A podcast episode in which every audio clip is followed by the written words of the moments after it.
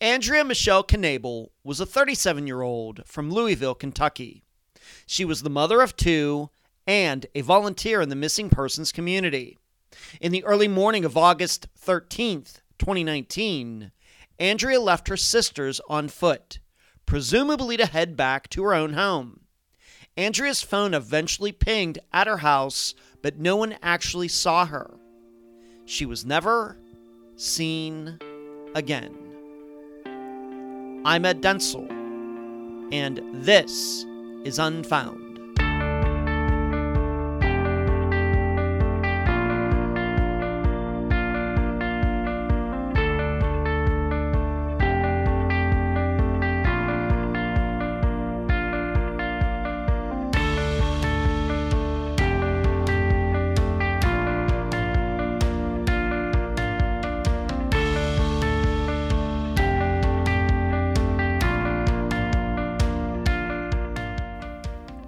One of the toughest kinds of disappearances to diagnose, and I can admit one of the hardest to explain to criminology students, I know from experience, is one in which two totally different scenarios are possible due to the information pointing equally at both choices.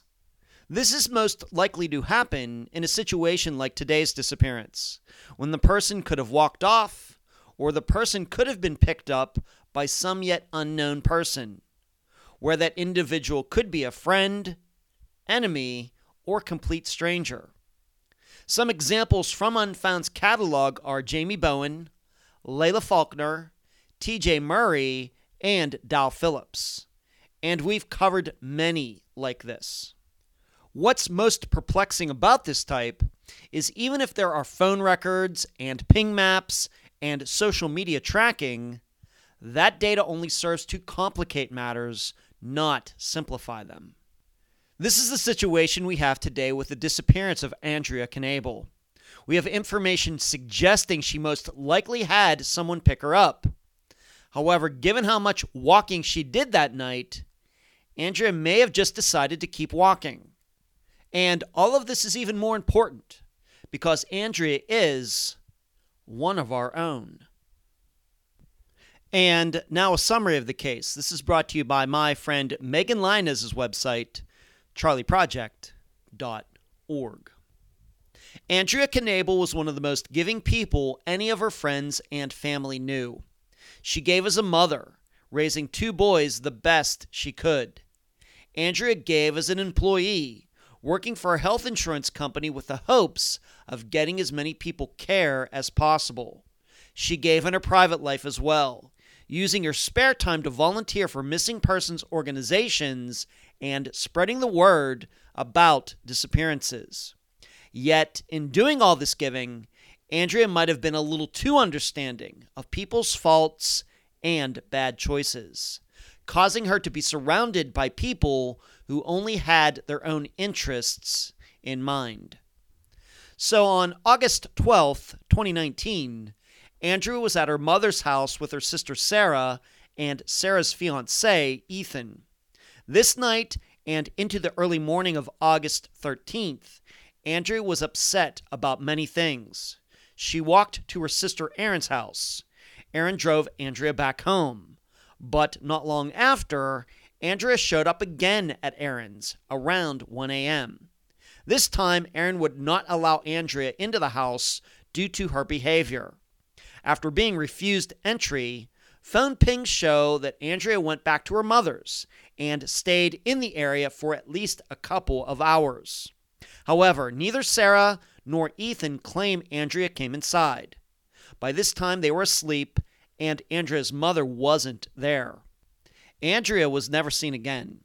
However, at least two people have been tracked down to say that Andrea called them in that 1 a.m. to 3 a.m. time frame. She was looking for a ride, but they did not pick her up. Andrea's disappearance got a lot of attention when it happened due to her being known as a missing persons advocate. In fact, besides Andrea's own family, some of the people who have kept Andrea's name in the news the most are those people who volunteered with her in the Louisville area. We applaud their efforts.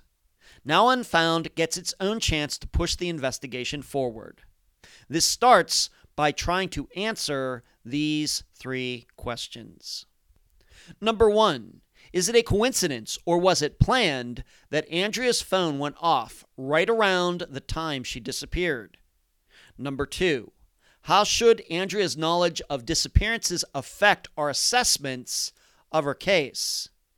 And number three, why have Andrea's phone records not been able to solve her disappearance quickly since the police have them?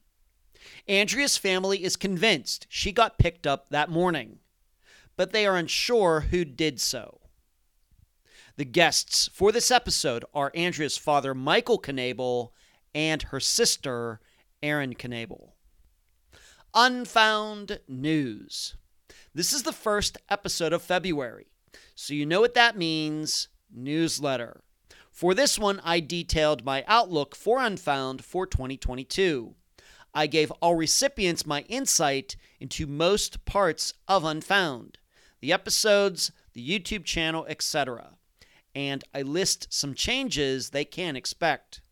To get on the email list, contact me at unfoundpodcast at gmail.com. Next, and also because it's the first of the month, I hope you watched the most recent episode of Unfound Now. I discuss the November 2021 disappearance of Bo Man from Studio City, California. Please watch the video and give it a thumbs up on our YouTube channel. Finally, yes, I'm still in Pennsylvania. Yes, it's cold. Yes, it snowed. And it's going to snow some more tomorrow. But I will probably be here until the end of February as I serve as my dad's chauffeur where you can find Unfound. Unfound supports accounts on iTunes, Pandora, Audible, Podomatic, Spotify, iHeart, Twitter, Instagram, Facebook, Deezer, and YouTube. Speaking of YouTube, on Wednesday nights at 9 p.m. Eastern, please join us for the Unfound live show. Watch, ask questions, and give the show a thumbs up. Contribute to Unfound at patreon.com forward slash unfound podcast. You can also contribute at PayPal, paypal.me forward slash unfound podcast. I also need to give a huge shout out to all the people who have monetarily contributed using Super Chat during the live show on Wednesday nights. Thank you for watching and thank you for donating. The email address unfoundpodcast at gmail.com. Merchandise, the books at amazon.com in both ebook and print form. Do not forget the reviews. The website, theunfoundpodcast.com. And please mention Unfound at all true crime websites and forums. Thank you. I'm so happy to have on this episode of Unfound the father of Andrea Knabel, Mike Knabel, and Andrea's sister, Erin. Erin and Mike, welcome to Unfound. Thank you. Thank you, Edward. You're very welcome. Let's start here. Uh, it's very unusual. The, the, listeners know I don't interview too. I haven't interviewed too many two people at one time, but it's maybe happened five or six times over the last five years. But uh, let's uh, talk about, you know, just the the general Knabel family how many um, children, uh, the the general dynamics of the uh, the family, everybody, you know, the kids growing up, uh, interests and and things like that. Why don't we start? And maybe Mike, uh, you can go first. Okay. Um, I would say we would be we were a very traditional family growing up. Um, uh, you know, I, I married a a young woman that was uh, that was from the neighborhood.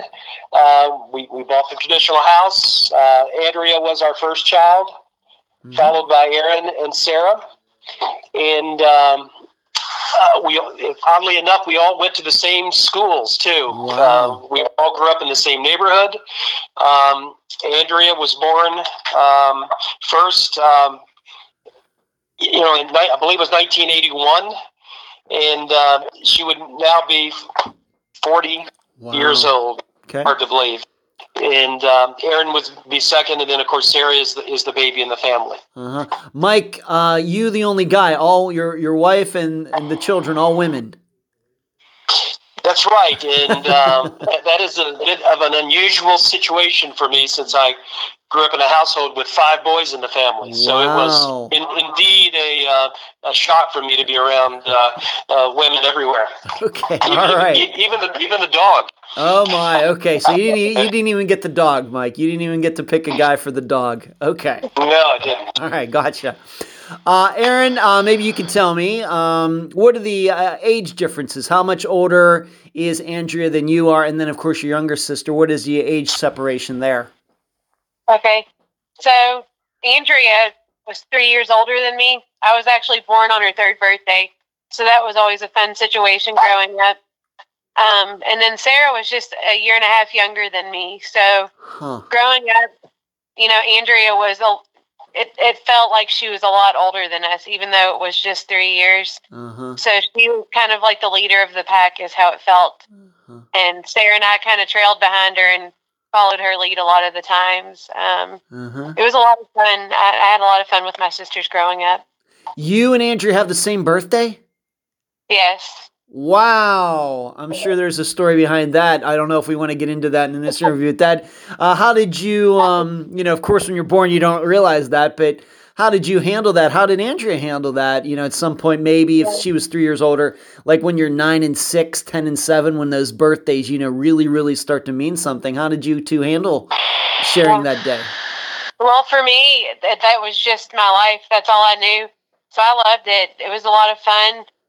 Um, Mhm. Andrea told me one one day that I was her favorite birth or her best birthday present ever, and that's Wow. something that I've always held really dear to my heart. Just thinking of that, so I'm wanting I'm wanting to keep keep that going and, and continue to be her her best present by helping her now. Okay. Um, but yeah, we have some funny stories. I I always used to to tease her because when we were little, she opened my New Kids on the Block to- uh, toy.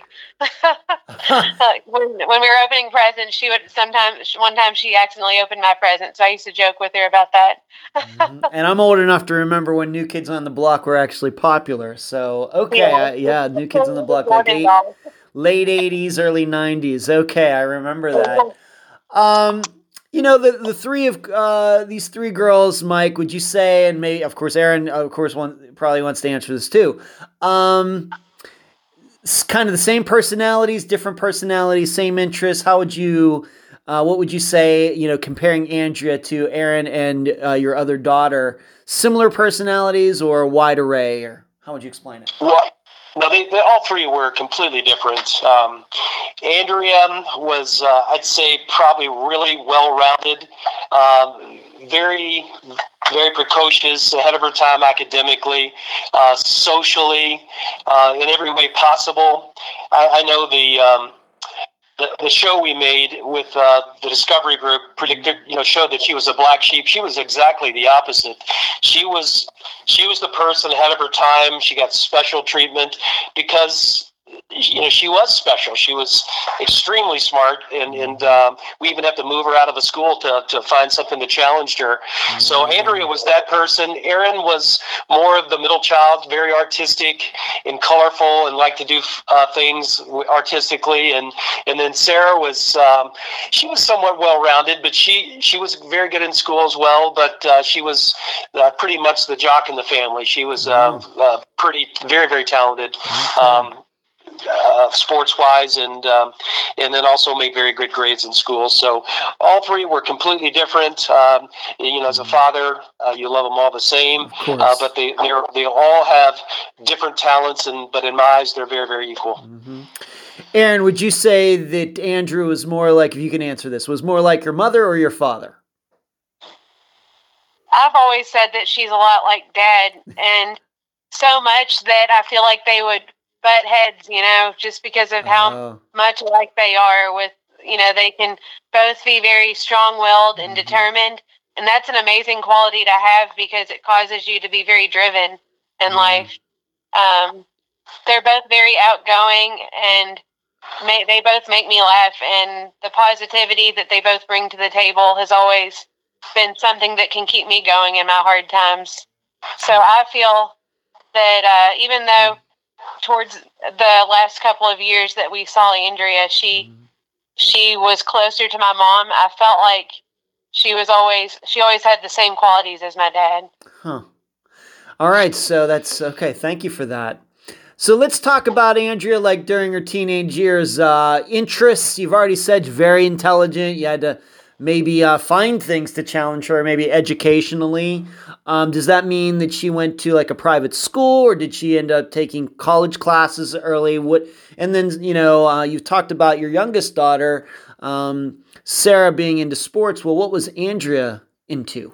Let's cover all that. Well, Andrea, um, Andrea did some sports too, as did all, all three of the children. But you know, some children do it just for participation, and some get very, very serious, wanting to maybe make you know make a name for themselves in college or try for a scholarship or something like that. Andrea was just well-rounded. I think she used that uh, sports-wise.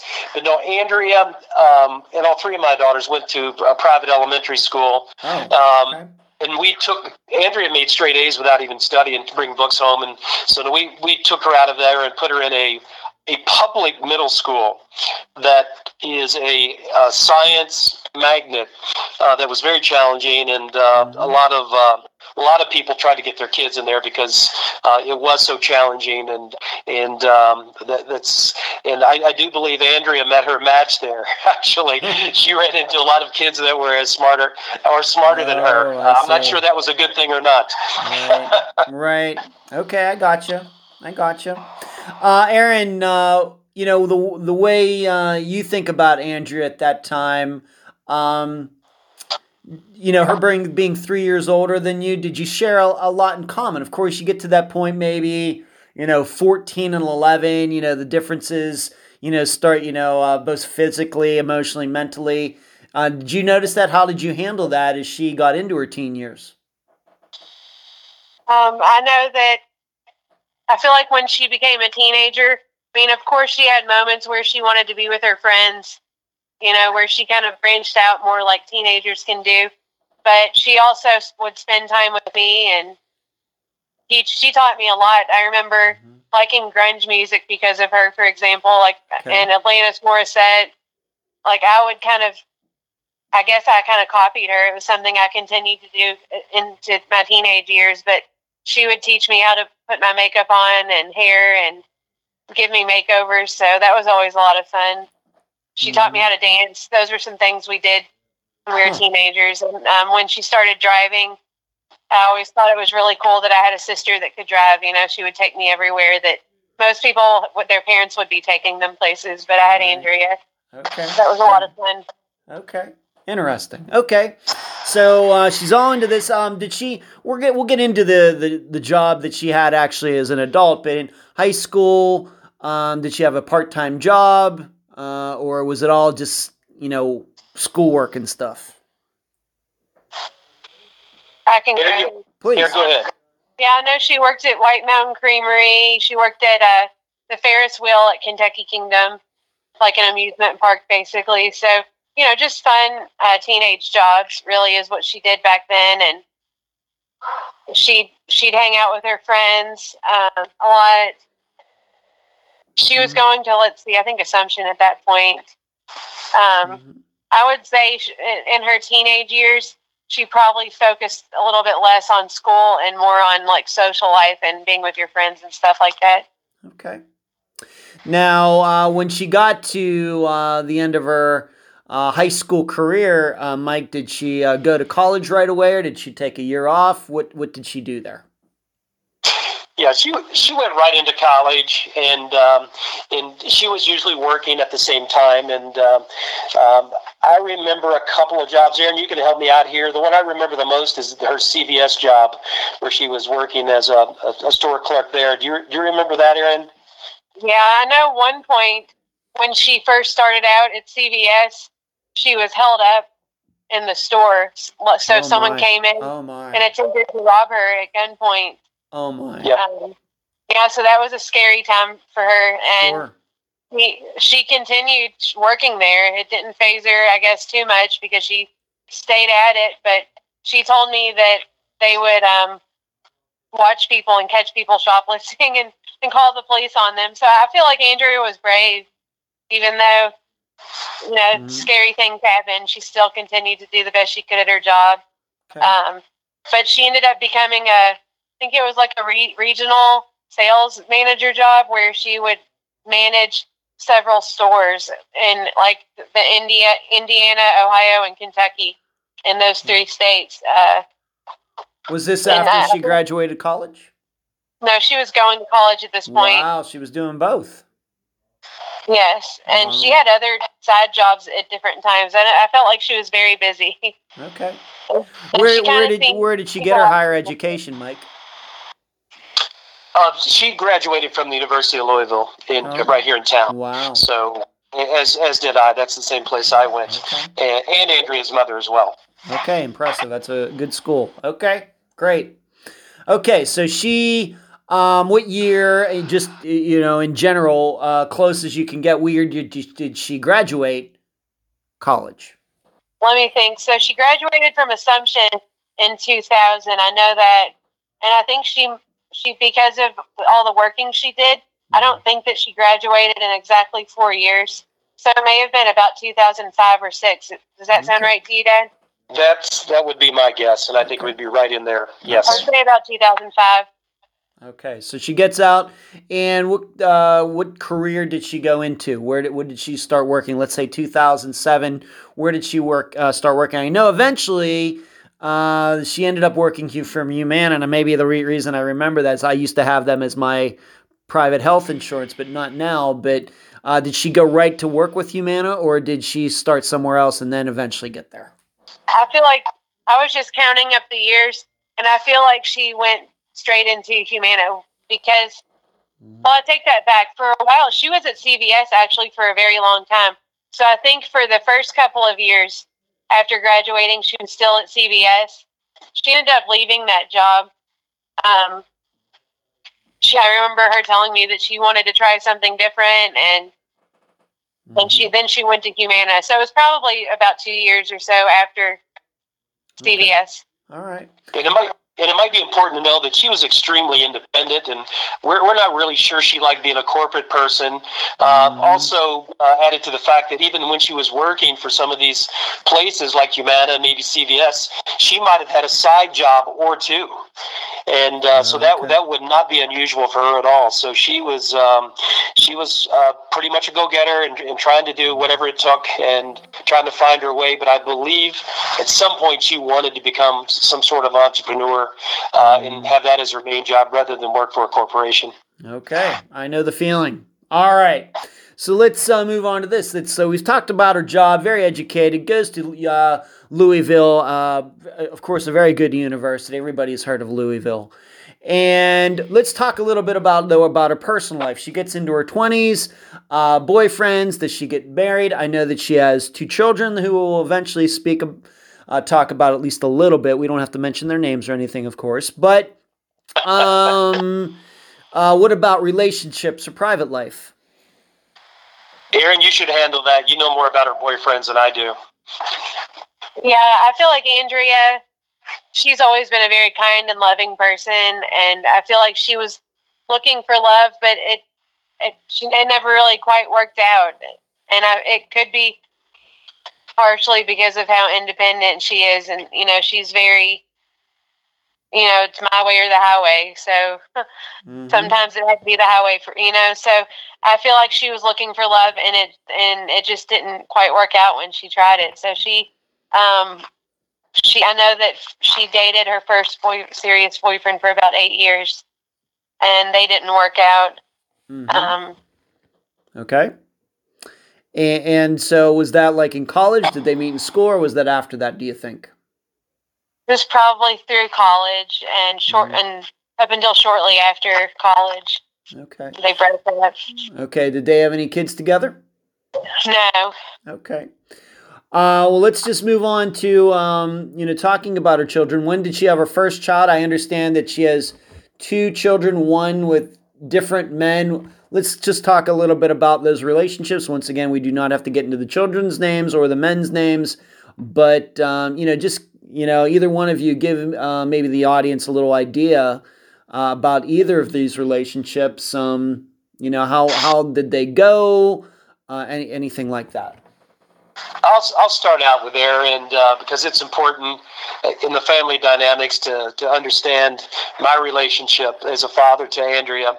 It um, she she tried to date some really nice guys, some guys that might have went to the college and things like that, and and a lot of those relationships didn't seem to work out. So she seemed to be attracted to, to people that that were fun and not necessarily uh, educated to the extent she was, mm-hmm. and maybe maybe not in her socioeconomic uh, track she was on or anything like that. Um, so uh, so she and I, uh, you know, somewhat butted heads about some of her choices, yeah. but uh, I didn't stop her. I, I, tried to let her find her own way. That's kind of what my father did. He let me make my mistakes, knowing that I would probably figure it out. And uh, um, I, am not sure she re- really figured it out to the extent that I was happy about it. But uh, that, then again, you know, it's her life, and she made a lot of choices, and and I, I wasn't really happy with a lot of them. Okay. But um, anyway, uh, her her first child uh, would now be um, 10 years old. Okay. And um, he was just over here this uh, this week because uh, um, of, of, COVID. Um, the kids were back at home schooling, and uh, the father was um, working, and I'm working from home, so I just had him mm-hmm. come over here and uh, have his classes on the computer over here. So huh. he seems to be doing fine. Uh, he's he's adjusted quite well, but there are there are issues right behind. Uh, the, the, the seemingly normal situation. Uh, I, I've seen him break down out of nowhere uh, one time that really surprised me, and um, it was very, very, very sad for me to, to see that. And uh, I was I was hoping he was doing better, but he's he, he, seems to be doing well. But there's some struggle behind it, and um, obviously, it's uh, uh, I'm sure it's hurting him a, a great deal. So, yeah. And Erin, you want to handle the second son? Yeah, I feel like um, Andrea, when she met her second child's father, she kind of went for opposites. He he was kind of like a country boy, and he lived in Shepherdsville, so that was a longer drive to get to Andrea's house. Not too bad. That was about a thirty minute drive when she lived out in Shepherdsville. That's mm-hmm. just outside of Louisville. So um, I feel like they kind of just they eventually didn't get along and broke up, which is you know somewhat normal. I feel like these days, but I feel like she had a, a decent co-parenting relationship with both of them, and uh, they were making it work. Mm-hmm. She had a 50-50 parenting schedule where she would see her children every two days. Okay. Uh, so uh, neither of um, uh, with her, with any of either of these guys, or any uh, actual like I guess what we call custody arrangements on paper or anything. They they Andrea just uh, was able to work out the situation with both of them without getting a court or anything involved. Uh, for the first, for her older son, they uh, ended things, I think, in a, a, pretty friendly way, like a cordial way, I guess you could say, mm-hmm. to where they worked it all out outside of court. Okay. Um, but her younger child's father and her um, did use court okay. to set up their 50-50 parenting schedule. Okay. And you, you said that uh, the first relationship broke up friendly. What about the second one? Would uh, how was uh, Andrea on terms with the second guy? Probably it was probably a little bit less friendly, but still in like a normal, just a normal breakup. I would say. Okay.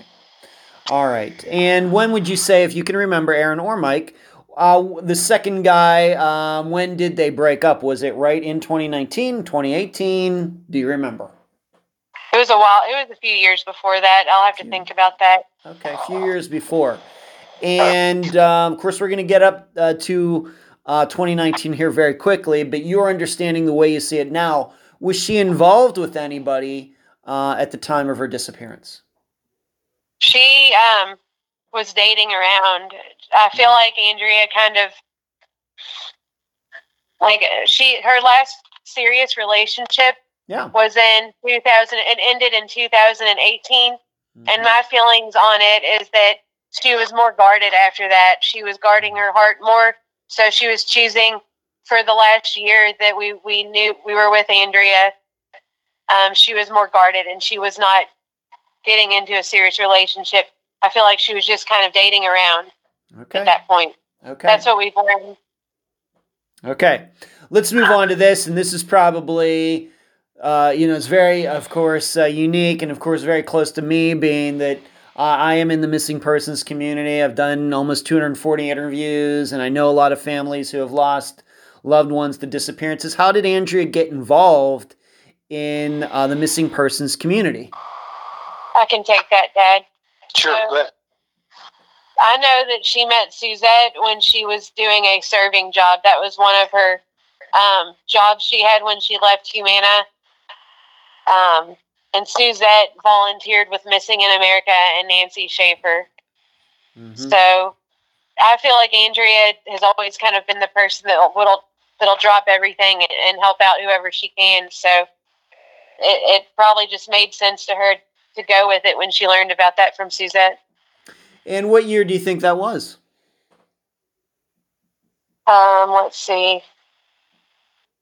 I would have to probably get more information on that from Suzette. Uh, let's- I feel uh, just an example. Was she just before she disappeared? Was it a year, five years, ten years, if I had to guess, I would say around five years, maybe. five years? Okay.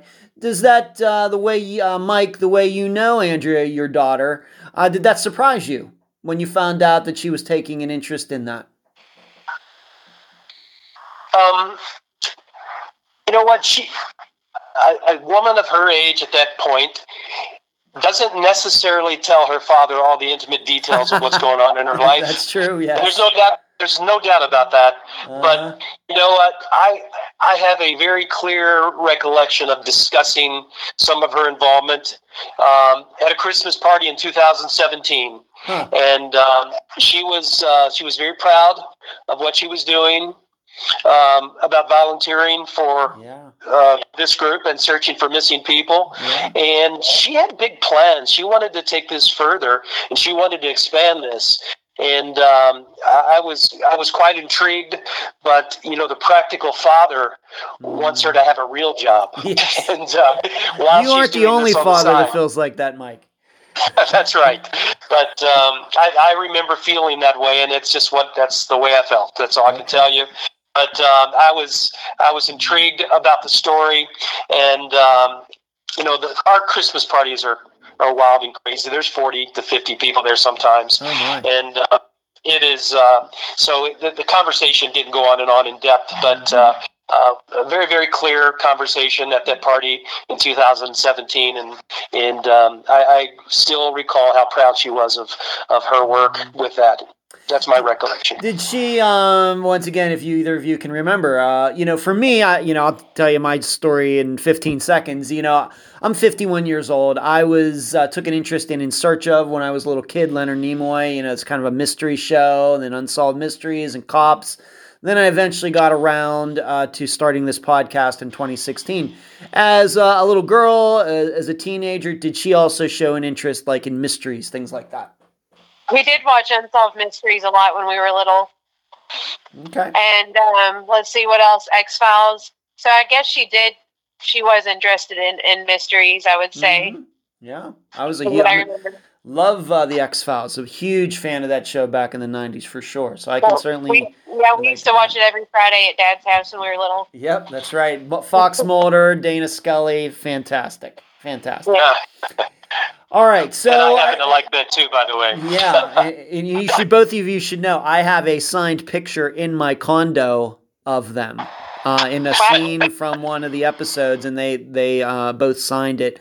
I got that from over at Disney like 25 years ago or something like that. But I have it hung in my condo.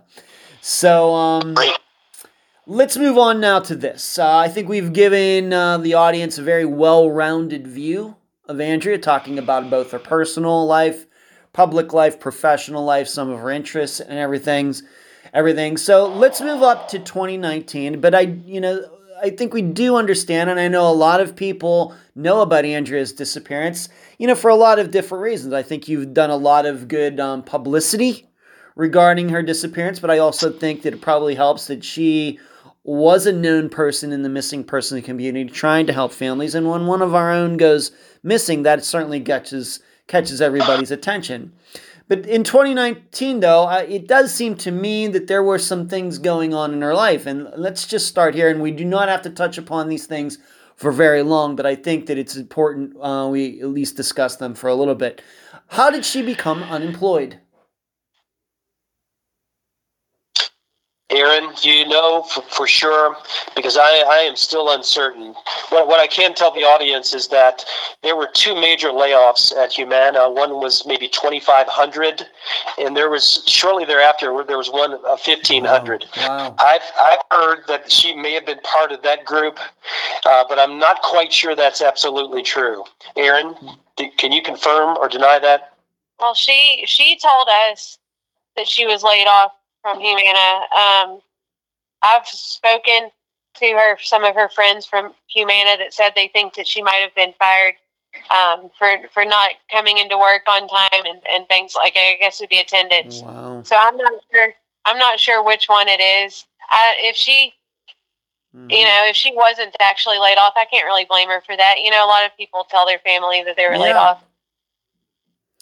Well, uh, I have to ask if it's if it wasn't that she was laid off, that maybe it was something else. Uh, did, does that surprise you, or if she did get fired for not showing up? If that is, I, I mean, I don't know. You would certainly know more about it than I would. Is that something that would surprise you? Well, I was with Andrea almost daily, if not several times a week, and I felt like sometimes she would run run herself. You know, she would do too much. I guess you could mm-hmm. say Okay. And, you know, kind of run herself ragged sometimes where I felt like she just needed to take it easy, you know. So it would make sense really either way. I could see her being laid mm-hmm. off or the other one. Okay. So I'm not really sure. Okay. All right. So we're so that is something I guess we're doing this uh, interview on January 23rd, 2022. So that's just something that is not totally clear even now. Yes, I, I, heard something a little bit different. If I can clarify, go ahead. I heard she was. I heard she was doing some work from home, and um, she she may have not been approaching that uh, uh, with enough discipline to mm-hmm. continue to do that too. So it, it is still unclear to the family exactly what happened. But okay. uh, the word that was out there was that she was part of the layoff. Uh, I heard some. Well, looks like both Erin and I both have heard some things that that may have not been true. Okay. Go ahead. All right. Let's move on to this. And this is something that uh, the listeners, of course, know before we ever do these interviews. I talk to the guests uh, at least once or more times uh, before uh, we do an official interview like this. And both of you, uh, in the, the, the talks that we've had, talked about how she had new but bad friends. Uh, how did this happen? Erin, you saw them much more than I did, and uh, I wasn't happy when I saw them. Go ahead. Okay. Well, like Dad said earlier, sometimes she would go with friends that were fun and you know made her laugh, and and that would take precedence over other qualifications that you know mm-hmm. most people would have. And I like, for example, I would say that if if say I was looking for a boyfriend, if they didn't meet certain criteria, that they were not one of they were not someone that I would date. Andrea, yeah. I guess, would want to help people sometimes, mm-hmm. and it was it. Was, I noticed that her boyfriend's her boyfriend would sometimes be someone that she wanted to help. Okay. And so, like fix her up, or I don't know what the correct word is, but mm-hmm. she would want to help people, and sometimes it was her boyfriend who who she would want to help, and. Mm-hmm I loved Andrea. I wanted her to be happy. I could see that she was happy with the person she was with. And so I just tried, you know, I, I thought to myself, like, I'm not going to judge.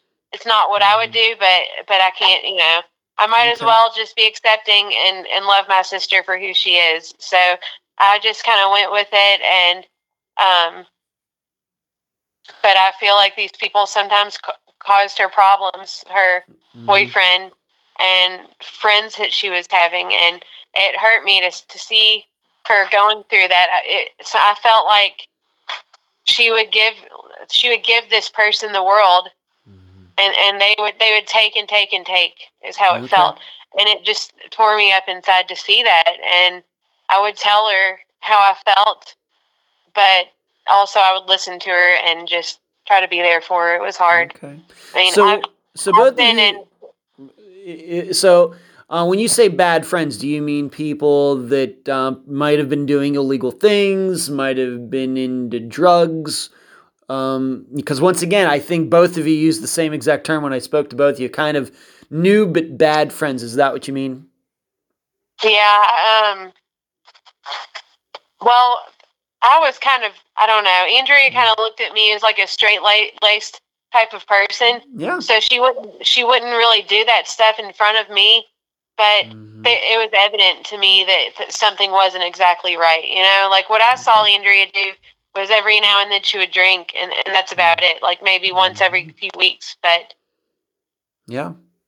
it didn't it seemed like something more was going on behind the scenes like sometimes she like the person she was dating was you know it had been in jail you know Wow. for for for different issues they were Wow. having so obviously something was going on that we didn't really know about is how Okay. it felt All Not what you'd expect out of a, a straight A student I- and a college graduate. and uh, she would Yeah. she would keep most of these guys away from me because she knew where I stood on it. And um, unfortunately, a lot of times that uh, falls on the father to uh, re- tell them what's going on, what the truth is, and and that she would uh, become the type of people she put herself around if she stayed around them long enough. Right. And uh, it seems some of that may have happened, uh, unfortunately. Although, you know, she there there is signs that maybe she was making some big changes right before she left, and uh, I believe Erin Erin found some proof of that after she had left. I believe there were job interviews coming uh, lined up already, people calling her back and things like that. But I uh, I didn't approve of these people. Um, I was always cordial whenever one was brought around. Um, uh, but wasn't happy, and uh, there, there's nobody that could talk me into being happy about that. And um, just, just, just, I guess the way fathers are. Most, most fathers are anyway. Okay. I would think. Let's, one of her boyfriends for example would constantly accuse her of cheating and she would be just in the house making dinner like a normal like a normal mother would do. And she would just look at me and like brush it off like it was no big deal but i knew it hurt her feelings. And sometimes they would take her take her phone and take her laptop. Um, one of her boyfriends would do that. And it was just it was really hard seeing her go through that. Wow. I feel like I feel like a lot of uh, women are like this, where we want we're kind of nurturing personalities, and Mm-hmm. when you're like that, sometimes you can attract people that take advantage of that. I've experienced that in my life, and I was trying to to give Andrea that advice, like Andrea. You can't be this way to everyone because not everyone's going to r- truly appreciate you and give it back to you. Some people just want to keep taking. And so I was working on, I was trying to help her with that, help her have like healthy boundaries and help her notice when someone truly didn't love you back. But I felt, I feel like sometimes people just have to experience it for themselves. You can't always, yeah. you can't always convince people to do what, the right thing for themselves. Let's move on to this now. it's Being that we've talked about, you've mentioned, you know, one of the guys that she was around was in jail, and there might have been some things that you uh, you suspected some things, but you didn't necessarily see anything. Do you believe that uh, Andrea had uh, developed some sort of addiction before she went missing? we were worried about that and i think dad actually asked her if she would go to a treatment facility for addiction and she denied it. I think it hurt her feelings. So the way we looked at it is like you know she's an adult. Obviously we can't force her to do that you know and, and she's telling us that she's not addicted to anything. So maybe it's mental illness causing this. So we my mom would go with her to see a therapist to, and and to, to different doctors. Like for you know start you start out at the primary doctor and go to the specialist that they tell you to go to. So we were basically just trying anything that she was willing to do. We didn't know because we didn't see any signs of it but we did know that something was not right. And and, and it was just I feel like we were beginning to try and figure it out because it's easy to, to hide certain things from your family when you don't live with them. And when she got evicted and moved in with mom in summer of 2000, uh, summer of 2019, that's when we kind of we we were able to do more with her because she was there all the time. We were able to convince her to go to the doctors and this and that. So I feel like we were beginning to get it figured out and help her at this point. Mike, where was she living before she moved in uh, that summer? Where, where uh, and maybe I should ask, being that she got laid off, Mike, if you know, uh, what was she doing for money during this time? Where where was she living before she moved into that place the summer of 2019, and what was she doing for money? This Well, she was.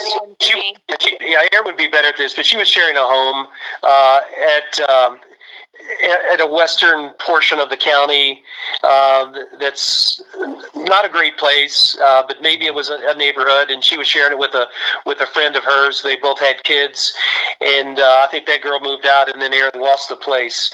Um, I think it's important to know when when you we talk about drugs. Yeah. I I've never seen her do any illegal drugs.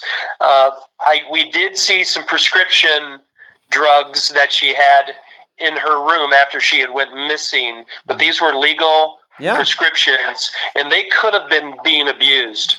And um, so that that is a possibility, and and and we don't know that that could have been a gateway to to other mm-hmm. things. And let's face it, when you um, when you get down, maybe to the extent she was after what was going on in her life and, and the burdens she was she was carrying, um, you know that that could lead you to do things you might not normally do. So I guess what we're also saying though is even today in 2022, there's just a suspicion. It's not like anybody actually saw her abusing anything. It very well may be that she didn't have an addiction. Right. Um, okay. And one thing I feel is important. It's a testimony to Andrea's character. Is that the roommate that she was friends with? Uh, she met she met this girl because she was dating her ex. So, in other words, Andrea's boyfriend and her broke up. Mm-hmm. and wow. then, and then, and then that guy's ex girlfriend became friends with Andrea. You know, so yeah. Andrea's like not the kind of person that like is going to hold grudges. You know, most people are not very fond of their their ex's ex. so they ended yes. up becoming so close and friends that they they became roommates. So Andrea's ex boyfriend's children were living with her, with his ex and her. so wow, they, okay, so, yeah. So to this day, that that's who I consider Andrea's best friend is her ex boyfriend's ex girlfriend. So Andrea's right. the kind of person, and she kind of taught me me to be that way too. Like, don't hold grudges with people. Try to see what people have in common with you and find common ground. And Andrea saw her as a, a single mother like her who they both needed needed help at the time. So they were like, why not help each other out? And and they, it ended up working great for them for a long time. But she moved out. I think she found a boyfriend and they moved in together. And and Andrea tried to find a new roommate, but it just didn't work out, and she ended up getting evicted. Okay. And that's when she moved in, uh, changed in, and then moved in with uh, your her grandmother in the summer. Her mother, grandmother. Her mom, yeah, our mother, yes. mother. Okay. All right, so we have that. And maybe I should ask this again. And what was she doing doing for money during this time? She had various jobs. Uh, she's had she's had serving jobs. I know, like a waitress. Uh, she also would do Uber Eats. She did various jobs. Some of them I felt were probably more work than it was worth, but it was something that she thought was interesting and worthwhile. So she would um, go to a warehouse I'm not sure how she she found out about this work, but um, she took me there one time where you go. And it kind of reminded me of Storage Wars. Are you familiar with that show? Where you? I am. Yes.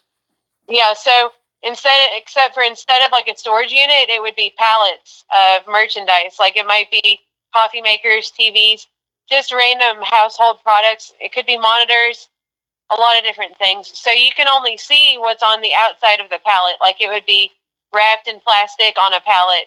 Um, and you mm-hmm. kind of go around and look inside of them and see what you can see. The goal would be to find one that was mostly filled with expensive yeah, stuff because or like bigger products because then it would be quicker to sell. Yeah. But you get you get this bulk at a pretty cheap uh, rate. Sometimes it would just be returns, like things that people didn't want, and they would return it to the store. She would take each item out and make sure it was working, make sure all the pieces were there, and then she would resell it. And many of the people who who have helped me and and and reached out to me to tell me that they they knew Andrea or people that she met through this, people that remembered her and really liked her a lot. She's the kind of person that would you know, if she was selling you a toaster, she'd stop and talk to you for 30 minutes, you know. Mm-hmm. Um, she was very well liked and easy to get along with. Um, a lot of the people who also who she worked with because of Uber Eats would be like people at restaurants where she'd pick up the food from. Um, so, in my opinion, she would make a strong impression on people, even if she just met them briefly. Because I've had so many people Okay. tell me they knew her through these jobs. All right, let's move on to this.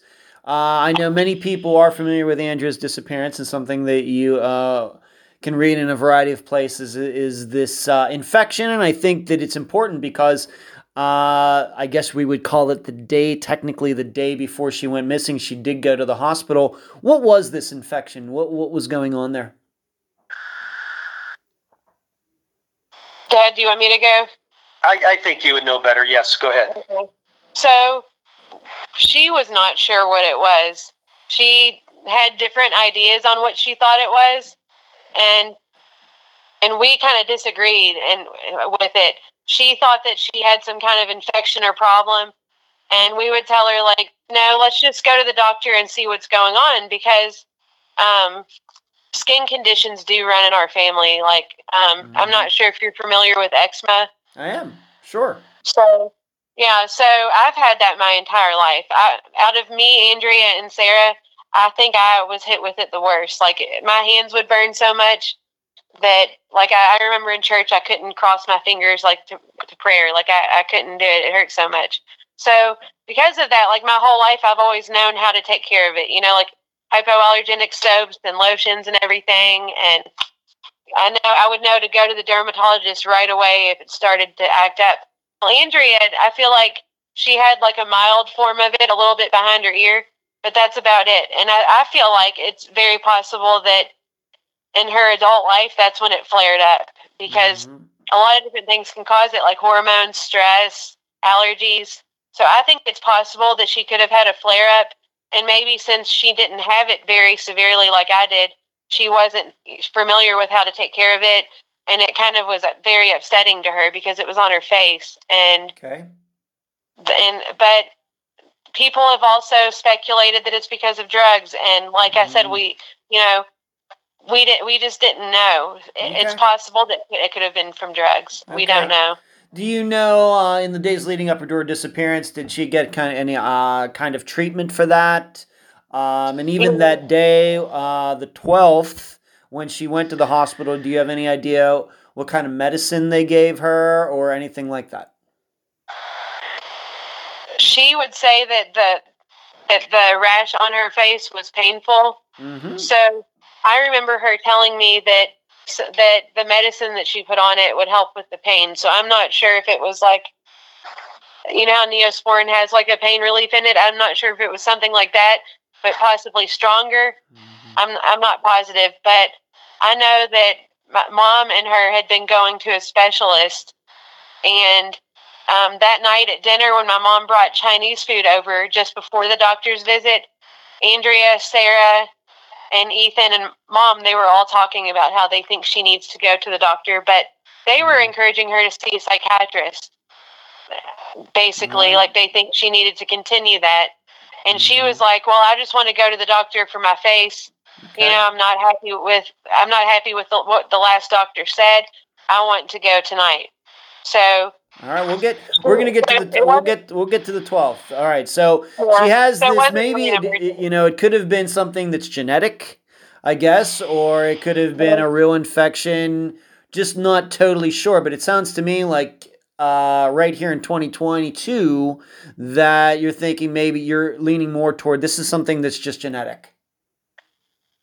yeah well i'm to this day i'm still not exactly sure Mhm. i feel like she was trying different things to treat it Mhm. that was not working and like we were all trying to tell her just leave it alone yeah. and and do whatever the doctor says to do so Okay. it, it was hard to say because she because of it was at the very we were at the very beginning of trying to figure it out you know Okay. It's important. It's important to know that she was irritating it herself yeah, too. She was picking at it. she was mistreating it. That's right. And it got worse. right. And uh, that's Good that's point. why she needed to go to the hospital uh, to have them look at it in in, in uh, emergency room, and that's what she did good. that night. Good point. All right. So it could have been something very small, but obsessing on it maybe made it worse. Yes. Possible. Yeah. Yes. Okay.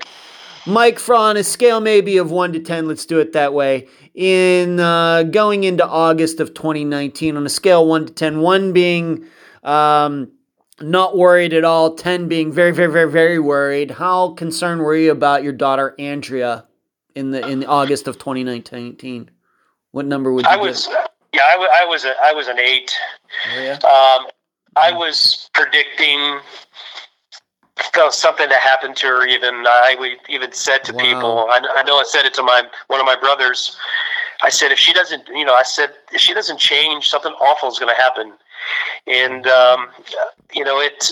I remember about two weeks before Andrea was missing. Um, she, she came to one of um, one of our events. I um, I teach kids, including hers and Erin's tennis, which is one of my hobbies.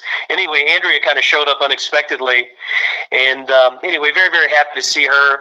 Um, anyway, we had further conversation, and and to the extent I was concerned, I offered her help. And uh, that didn't quite get mentioned either. It just uh, it mentioned when I read her the riot act about where she Mhm. was. Um, but I, I offered her help, had a place for her to actually go to receive treatment. And so that just tells you where I was. I was Okay. extremely concerned.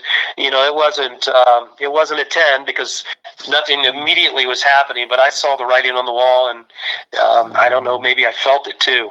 I felt And- what was happening, And, when, and I didn't and- like the direction, and I didn't like the fact that she wasn't she wasn't in agreement that anything needed to be you know Oh, anything okay. needed to change the direct the direction needed to change and i couldn't even get her to agree to that so that, that was extremely worrisome for me All right, so even when this what you're talking about these tennis lessons, she she shows up and you make the suggestion and she resists you. She thinks that I don't know what you're talking about, Dad. I'm fine. well that, there was some mention it there but it was uh, Mm. at a, on a phone conversation after that Oh, okay. All right. that um, that had happened, and um, she um, she rejected um, any help whatsoever. Uh, she was a very proud. She is a very proud person. She Mhm. thought she could handle any problem, no matter what it was, and um, she was uh, she was carrying an incredible burden when she left us, and more, much more so. And I found out many, many things that I didn't know about, and it, it was really heartbreaking to see what she was carrying around at the time. Okay. Erin, same way, like uh, one to ten, you were about an eight as well. I feel like I was probably more worried because because I saw everyone doing the best they can. You know, Sarah, mom, Ethan, dad, like everybody who loved Andrea was trying and trying and trying, and she just I feel like she didn't see Mhm. the urgency or how important it was. So I was very worried. I was thinking I was thinking like maybe she'll end up in jail or something or Yeah. Because she would never ever be homeless. You know, she would always have all of us. She has a huge family. Um, I was hoping that whatever it was that caused her to snap out of it would be something where she would be okay. That's why I say jail, you know, because that's like something that would be really Yeah. major for her, Yeah. but it would be it could be a turning point for her, you know. I fully but just because of the crowd she was around and i mean we didn't go too much into how much these people would hurt her but she had she had one of her friends steal all the tvs in her home. And she she knew it was that person because it was the only one who knew her exact schedule and how long she would be gone from the house at the time. So mhm. that's just an example of like some of the people she was around you know? So it scared me that you know people that were doing this bad stuff was at her house and around uh, you know just you can get in trouble just by knowing people like that or get hurt. So i was just hoping whatever it is is something that she can recover from and be okay from and i felt like i would i would talk to her but i could see how she was not she was not handling it well so i tried to just let her vent most of the time and brainstorm how can I help her, what can I do. But it was very, very hard because I had just I had just gotten out of a divorce at the time and just started to get back on my feet and get, got my own place. So it was very stressful for me and overwhelming because I wanted to to fix her problems, but I also didn't want to create problems for myself and ruin my own life. Maybe I should ask you this: uh, in all of this, uh, all of these troubles that she had in those last few years before she went missing, any problems with the law? Any charges against her? Any time spent in jail? Anything like that? No. None. Okay. I don't know of any either. Okay. Let's move up to now August 12th, 2019. Uh, what do you two uh, know uh, about this day? I just have it, of course, in this outline that we are following for this interview. We have Ethan, we have Sarah, and we have Andrea. What did they do? And of course, then we'll get to the hospital. What is your understanding about Andrea's movements and interactions on August 12th? So, what Andrea told me that night, and it also matched what Sarah and my mom said, is that they were sitting at the kitchen table. Um, so Andrea was living with mom because she was evicted, of course, just to give Mhm. you an idea of what was happening. Yeah. Sarah and Ethan, Sarah and Ethan live in Lexington. They've lived there for like over a decade, but they came in town to remodel my mom's bathrooms. Those the bathrooms were the original ones since the house was built in like 1940 something. Oh, my. So, right. So they had problems just from being as old as they were, and it just needed to be done. So uh, we were all thrilled that she was finally doing something to the house. Um, Andrea, Sarah, and I, we all joked about it. But, anyways, so the way Sarah and Ethan were planning on remodeling these bathrooms, neither one would be able, would be usable during the time. So my mom would come and eat dinner with them or like bring them food and, and stuff that they needed. And then she would leave for the night after that and stay with friends and then go to work the next day um, so that she would have a usable ba- shower and toilet and everything. So, so that's that's why things were the way they were. So at dinner time on August twelfth, it was Sarah, Ethan, my mother, our mother, and Andrea. They mom had brought Chinese over for dinner, and I guess they began talking about Andrea's problems, which that was a very common topic. It was something that they talked, we all talked about a lot because just in Yeah. talking to Andrea in normal conversation, we would be like, Andrea, no, that's not how that should be. You need to do this instead. Like it would, it would keep coming up. Yeah. So Okay. it, it was we were talking about it and saying she needed to see a psychiatrist. Well, she did not agree with that at the time, and and I guess things got a little bit heated. She kind of lashed out at mom and and said some rude things to to my mother. Sarah took up for her, and I guess Andrea kind of felt like there, you know, she was being teamed up on. Right. So Andrea decided to go upstairs and take a breather. So she, I guess they finished dinner without her, and she was upstairs in her room. Well, in our family, it's normal for people, you know, no matter how big of an argument we had, like an hour later, it's like every everything's fine. You know, we said our piece. Who cares? Because especially when the argument is out of love, you know, it's like we don't hate each other. We just didn't agree. So, anyways, I guess after she cooled off in her room, she came back down and she said, you know, I really would like to go to the doctor tonight. And um, so she had Ethan take her to McDonald's to get some food. I guess she didn't want the Chinese. And the plan was for Ethan to drop her off at the emergency room. And then my mom had a gift card for her to use to take an Uber back home Okay. so that nobody had to wait up at the hospital with her for hours. Right. So that was the plan. And um, Andrea took the Uber back to my mom's house. Couldn't get in, and then About she what walked. about what time would you say that was? Approximately. If I had to guess, I would say around eleven thirty to midnight, possibly. All right, so So- eleven thirty of August twelfth. Yeah. So she Okay. stayed at she. So uh, from my from my perspective, I didn't talk to any of them Mm-hmm. like I, I did not come into the story until Andrea walked up to my house because because I I was kind of taking a break from technology. It was a, a terrible coincidence that day that I was not paying attention to my phone. Um, my kids were asleep in the living room. I had my phone sitting in the kitchen, and I was sitting outside talking to my best friend Michelle. Um, Mhm. so I was sitting on the porch, and she was standing up smoking a cigarette. And Andrea comes walking up, and it was kind of like the feeling you get when you're doing the best you can. You know, like if you're upset, but you kind of have to hold it together. You don't just go around crying in public. So she saw me and she kind of broke down and kind of let it all out. You know, it's like she felt comfortable to say what was happening. And And what time was she- that? What time was that, Erin, when she showed up at your place? probably just after 11:30 if I had if I had to guess. Okay. Um, So why do you think? Uh, why didn't you? I I know this is a very technical question. Why? So she took the Uber though back to your mother's house. yeah. Okay, but she couldn't get in or something, or or didn't feel like seeing them again, or what do you think it was? She couldn't get in the house. Um, okay. Sorry, And- one second. and was it because they were asleep, or was nobody there? Do you even know? Jump right in. No, it's highly likely, highly likely that they were awake and uh, did not let them in. There, there has been some confusion Mhm. um, with the interviews that were conducted by the police and Mhm. maybe some mixed stories. Uh, so it's you have to put it in the category of uncertain. But we, we think they absolutely have to be awake. If she was knocking on the door, that she would have been heard.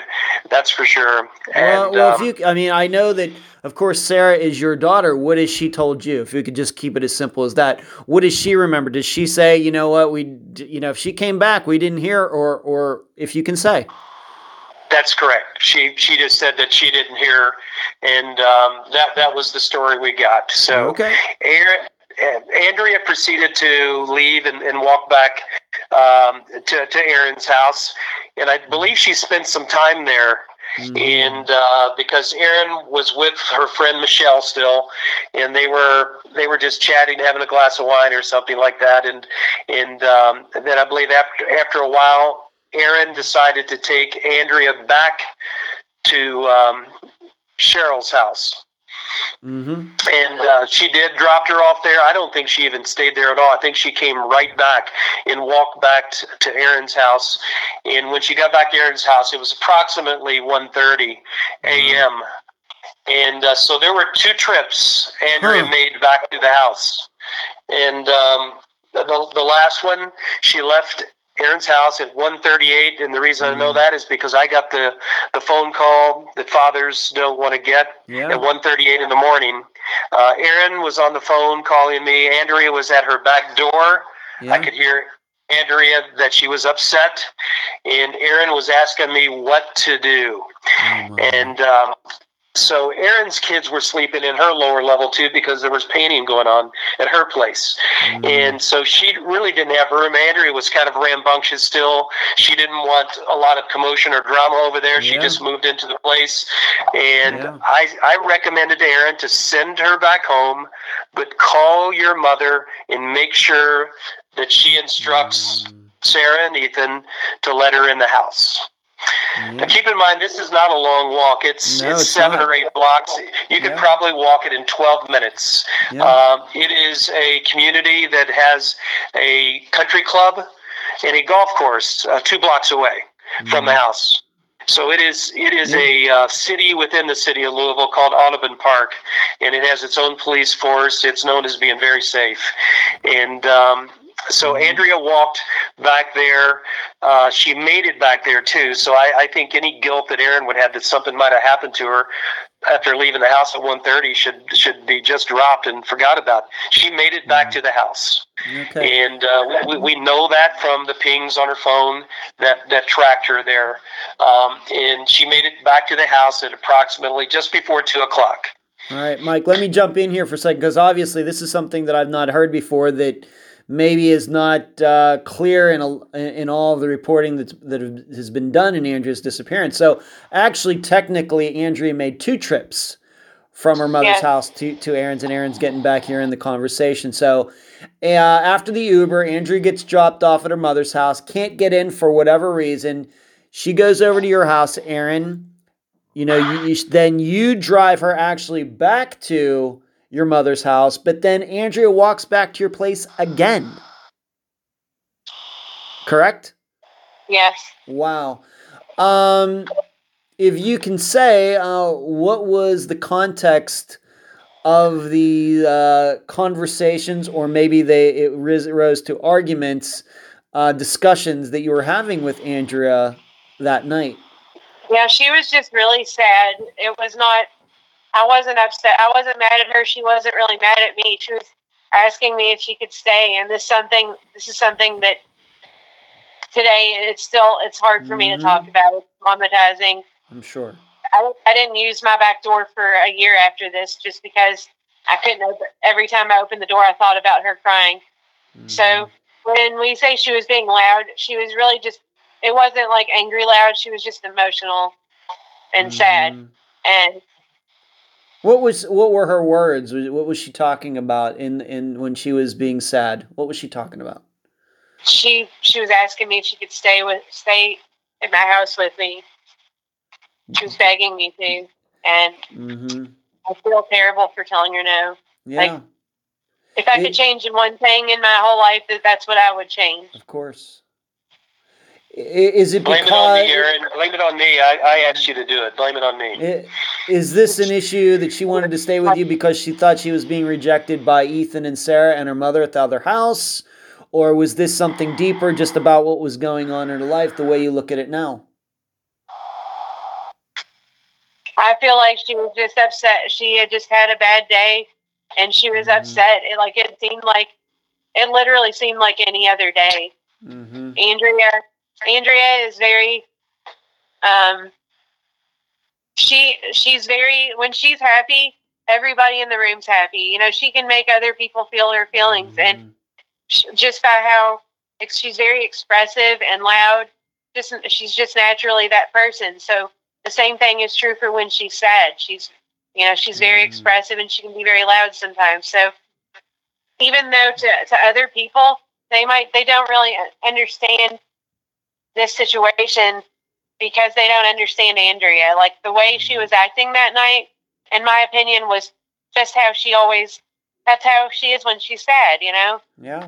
And I and sometimes I feel like she would go overboard with it, where she would be too sensitive. Where I would say, Andrea, like it's it's really not that bad, you know. Just go home and sleep it mm. off, and tomorrow you're not even gonna care, because like that that was so normal for for our family and for Andrea at the time, you know, for for her to feel like whatever's happening right then is catastrophic, but then 20 minutes later she didn't she doesn't care anymore. Like Would you say that uh, you know I'm no uh, psychologist or anything, but would you uh, maybe compare this to kind of like a nervous breakdown, something like that? I no, I, th- I think that that was ju- like I honestly think that that was just normal for her. That's Okay. that's how she acts when she's sad, Okay. All where right. she can. Be, How did uh, maybe I should ask you this? Being that you the first time you drove her back over there, uh, would you say that she went with you willingly or reluctantly? willingly, the Mm. first time, I, Mm. she was okay. It was no big deal. Mm-hmm. and I, I fully thought that she would get in, go to sleep, and everything would be fine the next day. I mean, we had plans of taking our kids to the park the next couple of days since she, her car was not working. You know, we had talked about doing getting together with the kids, and Okay. so we were already making plans for the following days that night. Okay. All right. So then your understanding is you dropped her off, and once again she couldn't get into the house. Yeah, and I was hoping that she could would just knock and get in because I mean, I, Yeah. I it was the house that we grew up in, so. Yeah. we know what it's like. You know, you ring the doorbell, you knock on the door, it wakes up everybody in the house, and and someone comes in. I mean, or someone comes Mhm. down and lets you in. So I fully thought that she'd knock on the door and get in the house, and everything would be fine. So But the story, but the story is once again, neither none of us were there, and I realize this, Mike. This is your other daughter, and Erin, this is your other sister. But they claim both times that they never heard Andrea knock, ring the bell, nothing. Right, Okay. All right, there's so- uh, there's some confusion on that, and Okay. uh, it's not that clear cut. Um, there is Mm. there is some thought out there that stories were changed. I have no proof of that. Mhm. Uh, it's just just in conversations with uh, authorities, and so uh, we're not quite sure. Okay. Uh, I, I guess When- once again, I just have to ask this because this is my job. But sh- Sarah is your daughter, but she has told you one on one is your father. If you can say, I realize this is a private conversation between daughter, between daughter and father, but she claims that nope, she never heard. They ne- never heard Andrea either time. That's correct. And um, after Andrea went missing, I took Sarah to dinner, and and uh, just to Mhm. talk to her about this, and and then told her what was about to happen with with all the interviews and the investigation, and told her to come forth with everything she has and all that, and um, that that's Yeah. exactly what she told me. Yeah, Yes. you- we should and we should understand something.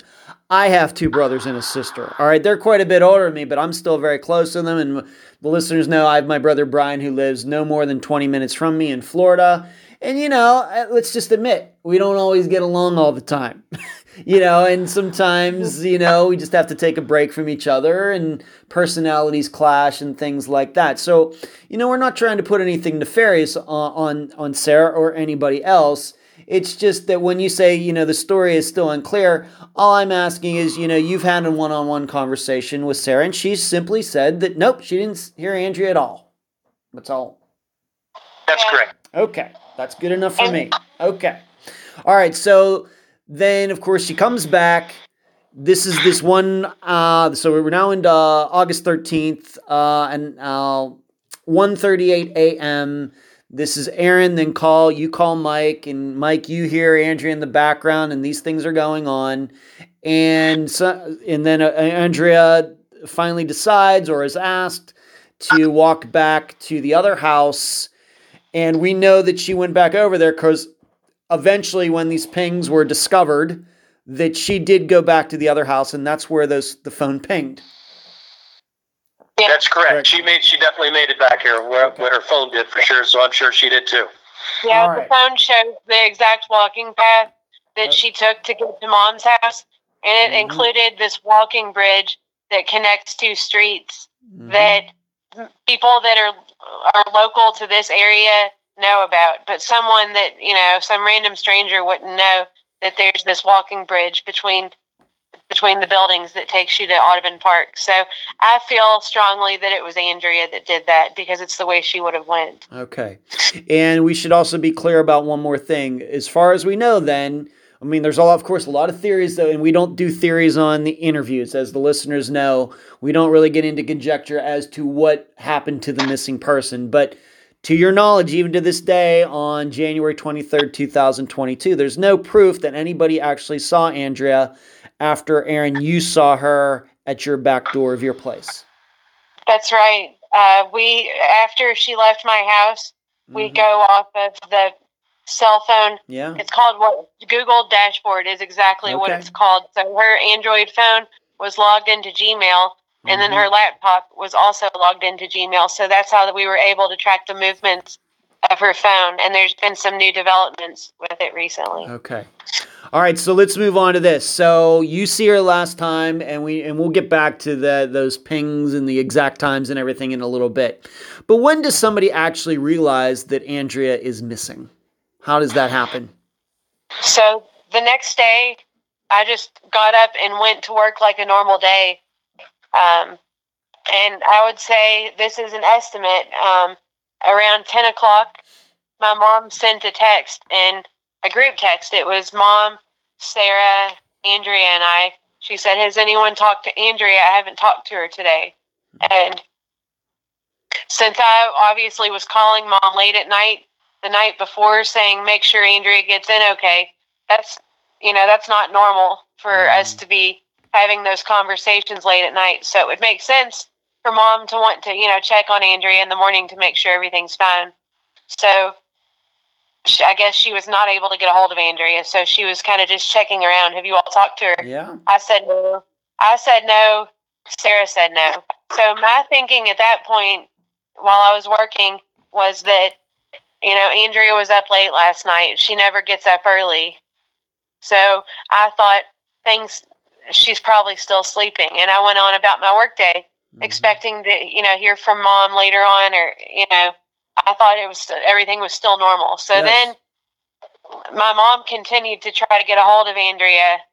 Um, so I would say it was probably about 3.30 or 4 that mom sent another message and she said, has anyone talked to Andrea? And Sarah and I both said no again. Well, that's when I felt, that's the very first time I felt like something was not normal because 3.30 or 4, Andrea is usually awake by then. And it would be normal. It was normal for her just because, you know, it can be hard being an adult living with your mother. That's Yeah. not, that's not an easy situation for anyone. Yeah. So it, it was normal for Andrea to go be with her friend, and it was usually that best friend, the one that they used to live together. Okay. Um, it was normal for her to go and take a breather for a day or two, and then come back and, and you know go back to working Mhm. on on fixing your situation. So, anyways, If I can ask, if I just uh, just jump in here for one second, being that this was like a group message to multiple people at one time, including yourself and Sarah, when Sarah said, "Nope, I haven't seen her today," did you ever ask Sarah? Well, she walked back over to your house last night. Did you not let her in? Did you ever ask Sarah at that time? No, I did. I, I didn't at that point. Okay, all right. I thought when Andrea left my house, I didn't Yeah. say this, but when she left my house, the last time I saw her was not at my back door. Um, I went to the front of my house and looked out my kitchen window Mhm. because I just wanted I wanted to see how she was because I felt bad for turning her away, you know. So I went to see what she was doing and how she was as she walked away from my house. So I saw her looking at her phone Mhm. looking at her phone and walking and you know it looked to me like she was scrolling through so the reason i didn't say something to sarah was because i assumed that she had her friend pick her up Okay, so like that, that's this what made sense in my all right, head and, and this is before you knew about the pings and everything else. So, Yes. all right, so in your mind, getting into the afternoon of that day after Andrea went missing, is you're just thinking, well, you know, no use to say anything to Sarah because I really don't believe Andrew went back to uh, where Sarah and Ethan were anyway. yes from the Okay. very from the very beginning i've always thought that one of her friends picked her up Okay, we're not getting into theories, but that's but that is the reason what you were thinking at the time. That's why didn't you didn't bring it up with Sarah. yes Okay, very good. All right, so what happens next when everybody starts saying, "Oh, well this is um this is not good." What do all of you do? Yeah, so late afternoon, when she asked, mom asked us again, that's when it was not normal because Andrea, normally when she went to her friend's house, she would stop by mom's house and like pick up clothes, pick up her face wash or makeup.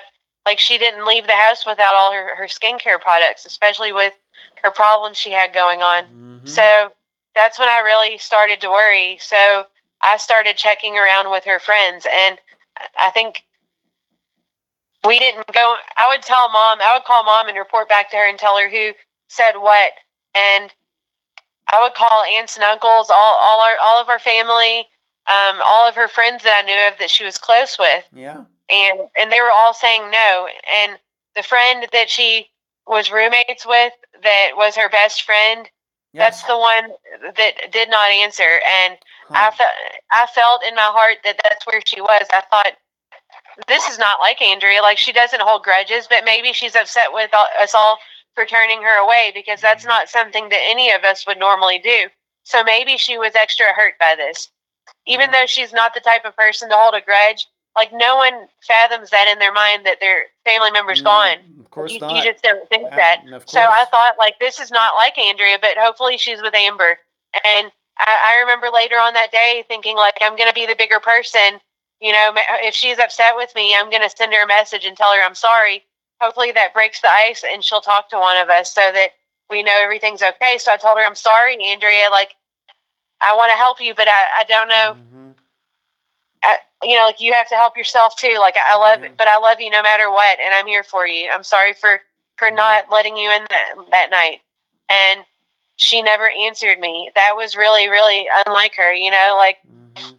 I would have been happy with a go to hell or, or it's Any- okay, anything, anything. yes. You know, like Anything. absolutely anything would have been fine with me, just so that I knew she was okay. but she didn't answer at all, and that's not who Andrea is. She always answers. So Mike, uh, if I can jump in, Mike, how did you find out about all this? Well, Erin, Erin and I kept the dialogue, and she, she, when she was checking around with people, she would call me and keep me filled in with what's going on. And so it was, mine was just specifically my conversation with Erin, and uh, our worry about it. And it obviously went to day one to day two, and then we got very worried, and and uh, we start checking around more, and and then um, I guess the, the Friday morning is is when we talked. Erin and I talked last, and I said we can't wait any longer. You got to file the police report, e- even though she does run off and stay with a, a friend or two for a couple of days every now and then. Uh, we can't wait any longer. And that's maybe a good question I need to ask you. Just in maybe in the months, I realize, uh, you know, it's we're, we're unfortunately we're going to be coming up on, and it's like two and a half years now. But thinking back to earlier in 2019, how long, uh, the way you remember it, how long was the longest time that maybe Andrea would be out of touch with both of you and her mother and her other sister? With you know, maybe her friends were seeing her, but how long? Was the longest she ever kept out of touch with her family? minutes or hours, she would never go a full day without talking to any of us. So that's why I was really worried when it became late afternoon and no one had seen her. Okay. Um, All right, uh, let, let me uh, let me ask you one more thing. Being that you were calling all these friends, and this one particular friend that you thought probably was the best choice, uh, where Andrea might have gone, whether she got another Uber to go there, or Amber picked her up, or something in between. Uh, did you wait until you spoke to Amber before you got the police involved, or Yes, did you, how I- long did it take to, to get you know Amber's attention? It took her a, couple days. Let's see. So it was the 13th when I began calling around 14, 15. It was four days before she finally got back Wow. to me.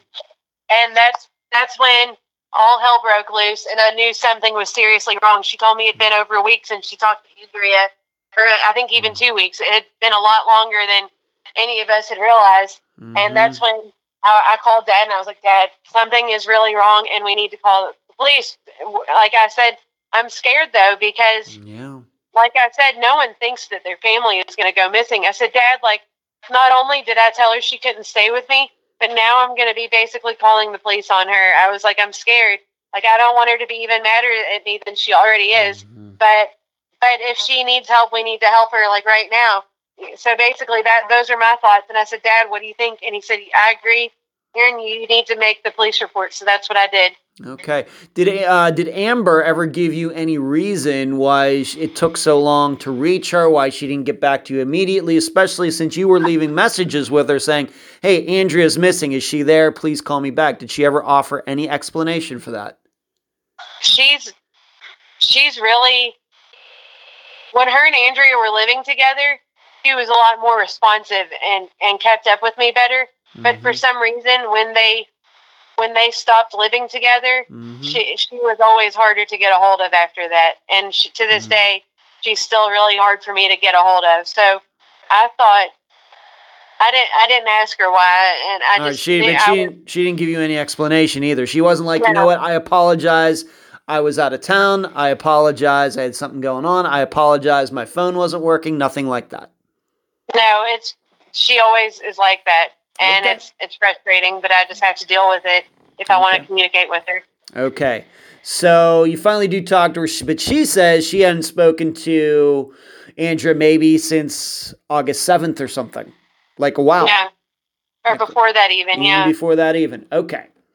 All right. So here's this person that you thought, uh, you know, both you and Mike uh, thought that um, she was, you know, communicating with, you maybe even seeing, and then this woman tells you, no, I have not seen her at all. Okay. What about uh, the father of both of Andrea's children? What, you know, I, I understand, and the listeners should know that they are not suspected in her disappearance, anything like that. But in reaching them, did they have any insight at all?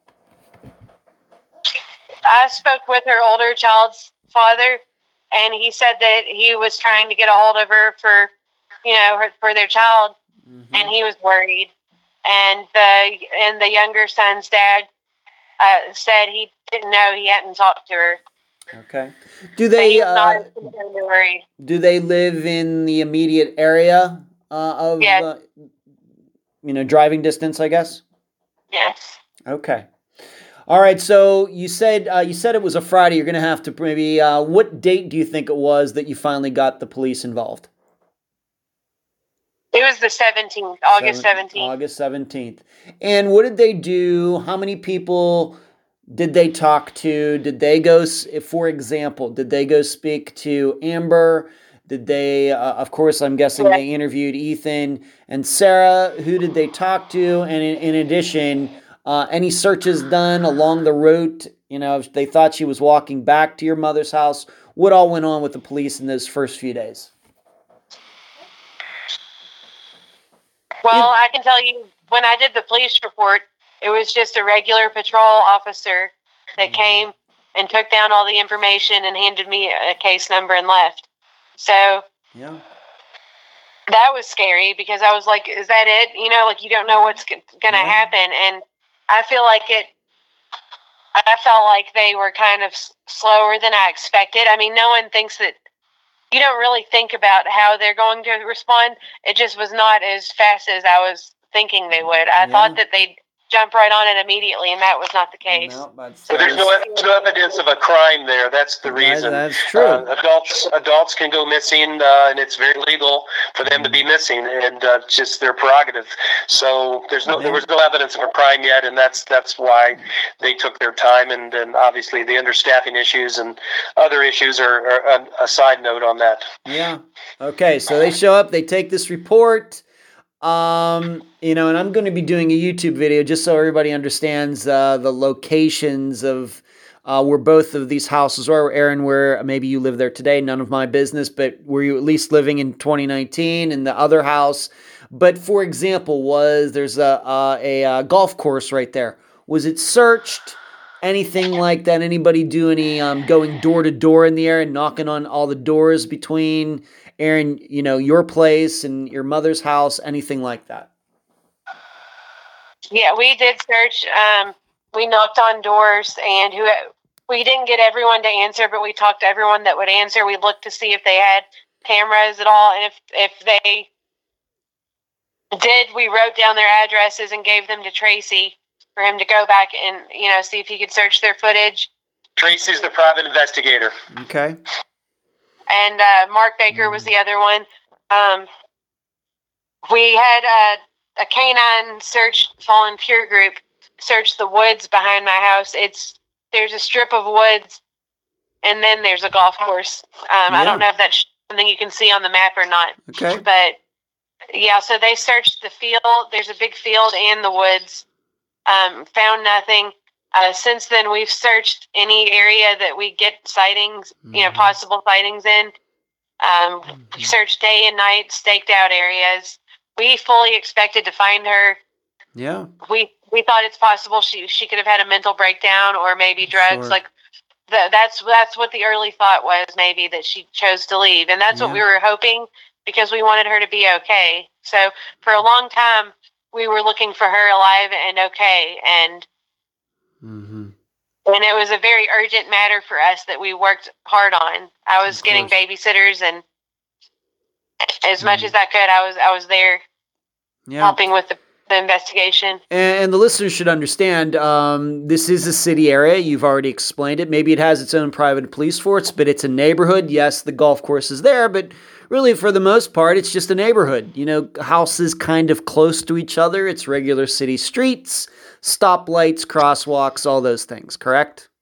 Right, and the golf course is you know landscaped, obviously, Mhm. and people go golfing there regularly. So I don't think it wouldn't really Mm. make sense for her to be there without anybody seeing. You know. Right. Of course, once again, two and a half years later, if maybe she ended up unfortunately there, you would have thought with all the, the keeping they do of golf courses, somebody would have r- run across her remains, for example. That's possible, yeah. And um, Mhm. there are there is Beargrass Creek that runs through Louisville, and I think there's a golf there's a a pond that's on the golf course. So I mean, there are I feel like there's bodies of water that still need to be searched. Okay. Just All right. All right, let's move on to this now. So the police show up, as Mike, you've already stated, as I've told the listeners many times over the last pl- five plus years. It's very difficult when adults go missing and there's not any clear sign it was it, you know that there was foul play that a lot of times the police just shrug their shoulders and say I, you know i don't know what you want us to do you know we'll keep an eye out for her and everything but you know, you know they'll do what they can, but if there's no really signs of foul play, a lot of times they're stumped. I'm not saying I agree with that. I'm trying to change that, but that is certainly the current situation. Um, let's move on to this now. We've already talked about these cell phone. I'm calling them pings, but as you explained, you got this information through Google dashboard. When was that first done? Who did that? And what did that information say? Tracy Leonard was the first person to do that. Um, I took, I asked mom for Andrea's laptop and I handed it over to Tracy and he checked the Google timeline. And then after that, I'd say a week after Andrea went missing, he, he gave it to the police. Okay. Um, and what do those pings show? As we've already kind of uh, alluded to it, they did show that after she was at your house at 1.38 in the morning, the pings did go back to your mother's house. Yes. Okay. And how long were those pings in that area according to Google? At the time, what we saw in that timeline was that she was there for hours. Um, and hmm. that her phone, I think it was possibly 3.30 in the morning, that it turned off and then it came back on briefly at 6.31 in the morning. And there's been – when it came on at 6:31 in the morning, it was barely it was probably a split second. It was as if someone turned it on after mm-hmm. it had mm-hmm. already died and then it went right back off. That's that's what it sounded like to me. Yeah. And and it was not able to calculate the location at that point. But okay. Okay, so maybe to be uh, maybe to be a little more accurate with this, then. So what you're saying is around 3:30 something, uh, it did ping around your mother's house, but then it went off. But when it came back on, it did not necessarily say where it was. Yes, that's that's what at the time that's what we was seen and, and mm-hmm. thought it was yeah it was just a flicker so it, it wasn't long enough to calculate that it was there or the location had changed we we don't know okay Edward, we we've got some newer news too, and um, we can't go into a whole lot of depth. But uh, mm-hmm. there's been a there's been a breakthrough on the timeline that uh, is not widely public yet. Um, so it's evolving. Uh, they they found more mm-hmm. information that leads away from the home, and, and okay. that's about all we can say. Okay. And um, it's you... it's ongoing. Uh, it's it's being investigated, um, but it's more indicative of something moving away from the house. Okay. Erin, do you want to have anything to add to that yeah, without t- saying too much? And we've gotten the investigators have gotten statements mm-hmm. that that uh, go along with that with that possibility that so we have other someone else backing it up now. Okay. Is if I can ask, uh, I, I realize it sounds to me you only want to say so much about this. Is this information then that was gathered through electronic means like Google, or is this something more human based? Both. Both. Okay. Yeah. All right. So what you're saying is there may be electronic information after. Uh, you, you know, it doesn't sound to me, uh, once again, in my experience, that the 630 something ping uh, has given you much. But you're saying that there might be something else that did after the 330 uh, ping at uh, your mother's house. Yeah. It's, yeah, it's indicative that she left the house mm-hmm. and uh, maybe spent some time elsewhere for two hours. Okay. Yeah, she oh. wasn't. It showed that she wasn't actually at mom's for all those hours. That she was just there briefly and went somewhere else. Okay. Or the phone was, or the phone wasn't there. And yeah, yeah and that's that's certainly something we have to remember. Just because a phone pings somewhere does not mean the person is there. We learned that too many that's times true. and too many disappearances. All right, that's, that's certainly right. true. Uh, okay. Um, and that's uh, is this information once again? We're doing this interview on January twenty third, twenty twenty two. Is this information that just popped up since the beginning of the year? Let's say. Yeah. Yes. Okay. It's recent. The last few, last couple, two, three weeks. Okay, very good. All right, and I realize you you can't talk about it this time, so we have to be open to the idea that Andrea was somewhere else uh, that early morning or getting into the you know the maybe the when the sun is coming up uh, of August 13th uh, that just isn't known to the public. You know what it is, but you're going to keep it under wraps from now. Okay. So, listeners, you're just going to have to be happy with that for now. All right, let's move on to this. What about the actual cell phone records? Uh, not the pings, but the actual people or text messages, uh, of course, Facebook Messenger, etc. Do you know any information that you can talk about uh, about that? Erin, you you want to go? Well, I know that she was looking through her phone to get someone to pick her up, and I've talked to a couple of her friends who told me that she was reaching reaching them asking for a ride. So, mm-hmm. I, I say asking for a ride, but she didn't. She wasn't wanting a ride. She was wanting to hang out and spend time with your friends. Is what I meant. At two o'clock. Um, at two in the morning. Yes. Okay. And Suzette, I think, was already asleep or like halfway asleep, and I think Suzette missed her call. Erin, tell them tell them who Suzette is. They they may not know yeah, who Suzette that, is. You're gonna have to probably say who that Suzette Sorry. is, please. Yeah, so Suzette is Andrea's friend of many years. They also mm-hmm. volunteered with Missing in America together. They're okay. the ones that she's the one who Andrea started with Missing in America um, mm-hmm. with. So Suzette was one of the people who has told me that Andrea called her and she said she missed the call and then called her right back. Like she might have been about to sleep or something. And Andrea didn't answer when she called back. And then another person was a, a family member of her ex, uh, her son's dad's family member. Um, that they were, she was actually friends with her also. Um, she had asked her to come pick her up, and, and I guess she was not mm-hmm. the type of person to be driving out at nighttime, let alone late at night. So she didn't do it, and they feel just they feel terrible about it. Obviously, right. But you don't. Uh, but we should be clear. You don't actually have her phone record. In fact, this is something we've talked about before this interview t- today. Yes. But we, you don't actually have the actual Andrea's actual phone records for that night and morning. Right. Police have told me, like when I when I've talked to the police about mm-hmm. this, I'll say, "You have her phone records. You have her laptop, which you told me is logged into all her social media." I thought that when I handed the, that laptop over to the police, they'd find her within a matter of days because yeah. I know for a fact that Andrea, her main way of communication was through Facebook Messenger. So it didn't make any sense to me at all that they weren't able to immediately find her. That, that to this day still blows my mind. And what do they say about that? I know, I'm guessing you've probably said that to them. What do they say to that? Yeah. They, they, he said he looked through it all and didn't find anything helpful. I don't, I don't buy it. It makes no sense to me. Okay. But regarding the phone records, whether she had Sprint or, or uh, T-Mobile, which is what I have, AT&T or whatever, you don't have those actual phone records like we would get, for example, in a bill. You don't have those records. Right. right. I think it's possible that maybe the phone number. I mean, people that people that do things that they that they don't want other people to know about, obviously, mm-hmm. will sometimes have burner phones. And I wonder if maybe the police have numbers on there. They couldn't figure out who it belonged to. And so they just said, yeah. well, this is not giving us information. Let's move on to something else. Like basically. Okay, well, that's. We don't, there's no. We should be clear, though. There's no proof of that. Right, there right, That's just that's just an yeah. idea.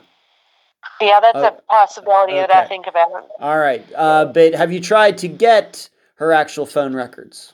Are You're going to try to do that? No, we've, we've tried through the police mm. and they mm. won't give it up. Okay. All right, so we have a situation where you have these pings. It sounds like there's some new information that we can't reveal in this interview today, but uh, so we have that. And as far as maybe I should ask you this how did you, being that you don't have any phone records, how did you even find, did these people, the Suzette and this other woman, did they just voluntarily contact you and say, oh, you know, Andrea called me that morning or text me or whatever? Suzette told me right told me right away when I was looking yes when I was looking for Andrea about the last time that she you know had any mm-hmm. type of interaction with Andrea and that's what she told me and then the second person just told me this very recently like a couple weeks ago. Wow. Any reason that she waited that long? Do you know? She told me that she was mad at us and she thought that we. She said she thought we weren't being very helpful to Andrea, but from my perspective, that doesn't make any sense. Okay. Does once again, being that this was a family member of one of Andrea's exes, uh, Mike or Erin, does it surprise you that Andrea reached out to her in a time of need? You know what? It, I can't really answer that, but it really didn't matter to us. We were going to check everybody. Okay. As a matter of fact, that same family member is the first person I visited, uh, probably right after we pretty much knew Andrea was missing the Friday or Saturday. I, I went to the young lady's house and knocked on the door. Okay. That's very So good. we, you know, we got on it right away and started um, doing Mhm. the groundwork ourselves because we knew the police weren't going to be real busy right away. They didn't even, they probably didn't believe she was missing, and it certainly wasn't an urgency to them. They may have had, you know, five other five year olds missing for all we know. Okay. Let's move on to this. Of course, we've talked about uh, the father, uh, the fathers of Andrea's children. Uh, once again, my understanding is that neither of them are considered suspects in any of this. There's no proof that she contacted any of them. Maybe that one family member, but not them specifically. And Andrea's uh, sons were with each of those men at the time of this disappearance. But what about any new men in her life? Do you know if um, the police looked into these people? Uh, did you look into any of them? Um, because, as you would suspect, a lot of times when women go missing and there is foul play, it is done by a guy in, you know, in they have a relationship with or something like that. Uh, any what did have any of these newer men or man said about her disappearance, if there is one? Okay, yeah, we at the time of leading up to Andrea going missing, she the people that she was, you know, any man that was in her life that she was seeing at the time, Yeah. she was not, she wasn't telling me about it, Okay. but she people would pick her up sometimes, Mm-hmm. and and she, she wouldn't say who they were, or they sometimes they would go by nicknames. We ended up finding out who one of those people was through her roommate Am- or her roommate and best friend Amber, and and we knocked on his. Well, Dad, I think you actually did. Um, Yes. Mm-hmm. It wasn't me, but he would not give us any information, or he didn't have any. Uh, Dad, what do you? What was that? Well, I'm, I just must say, uh, you know, the, the, the 30,000 foot picture is that there are, there are a lot of people, a lot of acquaintances, and a lot of problems with a, a whole lot of these people had records and uh, bad bad behavior, jail time, drug involvement. Uh, but yes, I, along with uh, Mark Baker, the one of the private investigators who is is deceased now, is, is he, he left us Oh, wow. about a year ago as a young man.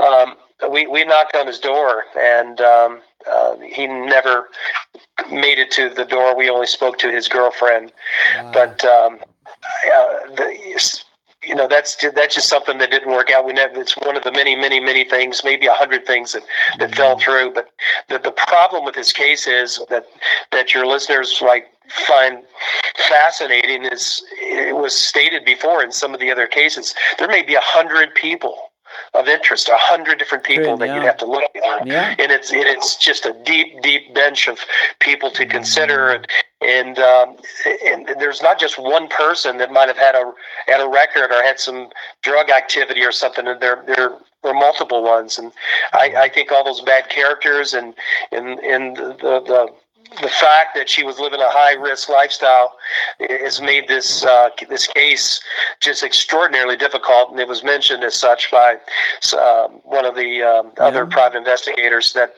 uh, although he worked 30 years in in um, homicide Mhm. in another city, he thinks this is one of the most complicated cases he's ever seen. Okay. What about uh, Ethan and Sarah? Uh, what have uh, they had to say about this? And maybe we just need to ask this: being that um, that uh, Andrea was living at this house, uh, did she not have a key uh, to get into this house over there? Was there not, you know, um, you know, like a key that was hidden outside that she could have gotten in on her own? Um, even if Ethan and Sarah, you know, if they say they were sleeping, I'm willing to believe that. Could she not get into the house on her own? What what, what have they had to say about any of that? So the way I found out about the key situation and her not having one is it was two weeks. It was about two weeks before Andrea went missing.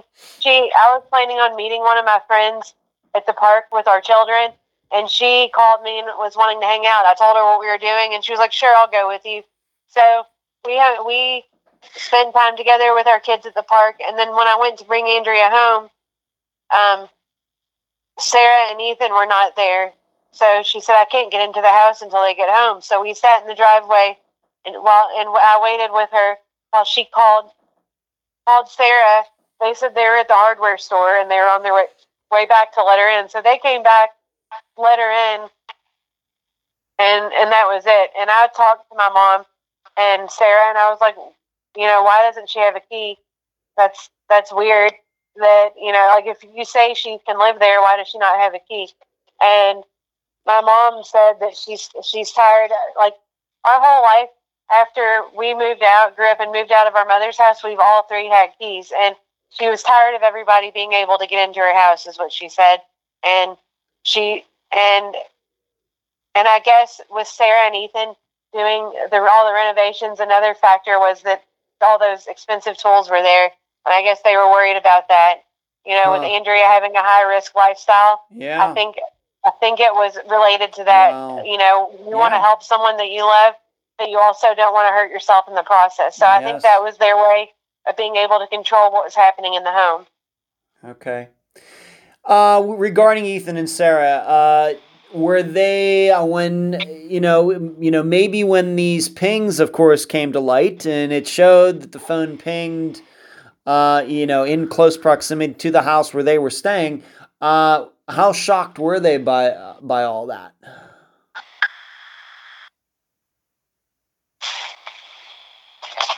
What do you mean? Like, Well, um, obviously, if they were asleep, they did not know that you, of course, drove her over to there, and then she came back to your place again, and then, of course, it showed the ping showed that she went back over to there. Were they surprised when they saw these pings and said, "Oh, she was right outside our door for a couple hours and we didn't know it"? no, I I was not like there with them when they figured that out or when they were told that. Yeah. I talked to them after they already realized it, so I'm not really sure. Okay. Like I just said, like, did you hear from her that night? And you know, they s- and Sarah said no. Okay. That's all I Your, yes, your viewers may also want to, uh, your listeners may also want to know that uh, this was uh, mid-August. It was probably 90 degrees or mid-80s, Yeah. um, maybe low 80s. She might have, she might have just crashed in her car that was sitting in the driveway, broken down. So that that's one of the theories that she may have spent the night there Okay. for a couple for a couple hours anyway. And Okay. the reason that we the reason that we thought that is because when Andrea first moved into mom's house, that there were times where they would argue and Andrea would you know, as a way to like be stubborn, she would go outside and sleep in her car sometimes. Like she did it maybe once or twice. Um, because of an argument. Like she chose to do that. So that's why we thought it's possible that that night she did that because she couldn't get in the house. Okay, that makes a lot of sense. Let's move on to this, and I'm bringing it up because we know that just not too many hours before she went missing, she used this service. But has anybody checked Uber to make sure that, uh, sh being that she just used Uber, that she did not use Uber again to get out of the area? Yes, yes. The uh, the police checked um, Mhm. with this person that was driving the U- Uber. I said, matter of fact, I sat on his residence too for a while. Obviously, he was a suspect. You know, he he knew what was going on. If if you know Andrea, she she probably told him everything that was going on in her life and Huh. that she was in a situation where she was vulnerable. Yeah. And uh, who, who knows? We don't know who this guy was. He could have been a uh, somebody that watches out for for people like this. Uh, Mhm. uh, for a group that would traffic, for all we know. Um, so we, he, he was interviewed by the private investigators. The police were made aware of it, Mm. and uh, everything we've got from that uh, s- said that, that he was not involved. Okay, so Uber's been checked. No proof that used Uber, or I guess we could include Lyft in this. Any any ride service like that that morning, or That's even right. just good old fashioned taxi. No proof of any of that. That's right. If, if it was, it was off. It was off the grid and uh, off the Okay. record. Okay, very good. Now we can't forget uh, that Andrea did have some, uh, quite a bit. Le- I, I guess what it's has been explained about five years of missing persons experience, uh, following d- disappearances, uh, working in that, volunteering, and I can tell you that from the work that I've done for the last five plus years, probably if I wanted to go off the grid or however you want to put it for an extended period of time, I could probably do it because I've covered so many disappearances. Um, do you think that that could be a factor in Andrea's disappearance, being that she also got involved in disappearances that she would have known, you know what, I know what I need to do if I wanted to go off the grid for a while. Is that entered your mind? Do you think that she had enough understanding like that to being that her phone did go off seemingly around the time that she went missing? Uh, any insight into any of that at all? Edward, every, everything has entered our mind, uh, including that. And uh, we, you know, we've we've understood that people, when they do that, they usually have to have things set up somehow in advance. Um, we didn't think that was even possible. Uh, we we know for a fact she even had interviews lined up, I believe, shortly after she went missing. So she was planning on rebounding the way it looked to us. So, but but we know of ways that, that it could be done, or somebody could have taken her and and somewhere else, way out of town. That's we think that's still the most likely thing that happened. But um, you know, there's there's uh, there, there's different groups. I think there's one in South. East- Eastern uh, Kentucky on the Tennessee border, uh, a group of people uh, that live completely off the grid together. Yeah. You know, who's who's to say she's not there? Who's to say she's not in Mexico? Who, I mean, Mm-hmm. she could be anywhere at this time, this point. I mean, anywhere at all. That would be a dream come true if she was okay and, and just chose to do this. But We'd be very happy about Yeah, that. of course. We, would be Of very, course very happy to see her alive. Uh, if I can just go back maybe to the phone information for a, a little bit, uh, is it your understanding then? Do you think, uh, if, if anybody's been able to tell you this, is it a belief that she shut her phone off or that um, the battery went dead? Do we know what kind of charging situation she had on her battery at the time of her disappearance? Do, do- any insight into that? And that should be you. Okay. Well, uh, she did not mention her phone being close to being dead that night. I know that if she had a charger, like, well, she did not. She definitely did not have a charger with her. She only mm-hmm. had a flat wallet that she was putting in her back pocket, and then she had her phone. Like there was no cord or mm-hmm. anything, but she did have access to her car, and also my mom's garage has an outlet that Andrea knows is there, you know, from our since our childhood that she could have used to charge her phone. So it's I'm not sure if she did or not, but it was possible that she could have because of the garage. Okay.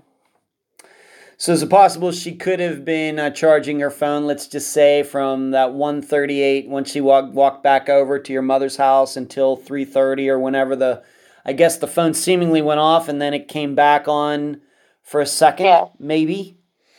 She, could have also used her car charger, I guess, if, Okay. if it was a, get a charger with her Okay. All right. So we're still not sure if the phone died or somebody or she uh, shut it off. But like you said, it, it sounds to me like you've gotten some new information uh, two and a half years into this. Uh, being that it's phone information or, or technical information is may, uh, is certainly interesting to me. Okay.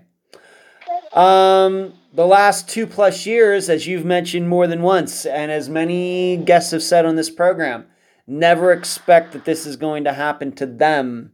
How has your uh, family, um, you know, dealt with this? I think about it all the time. I worry.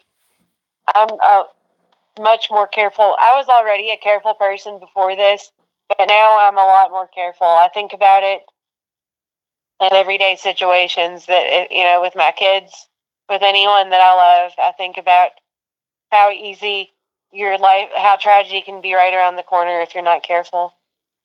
Just because of how normal this situation seemed it, it completely changed my perspective and it changed the entire course of my life.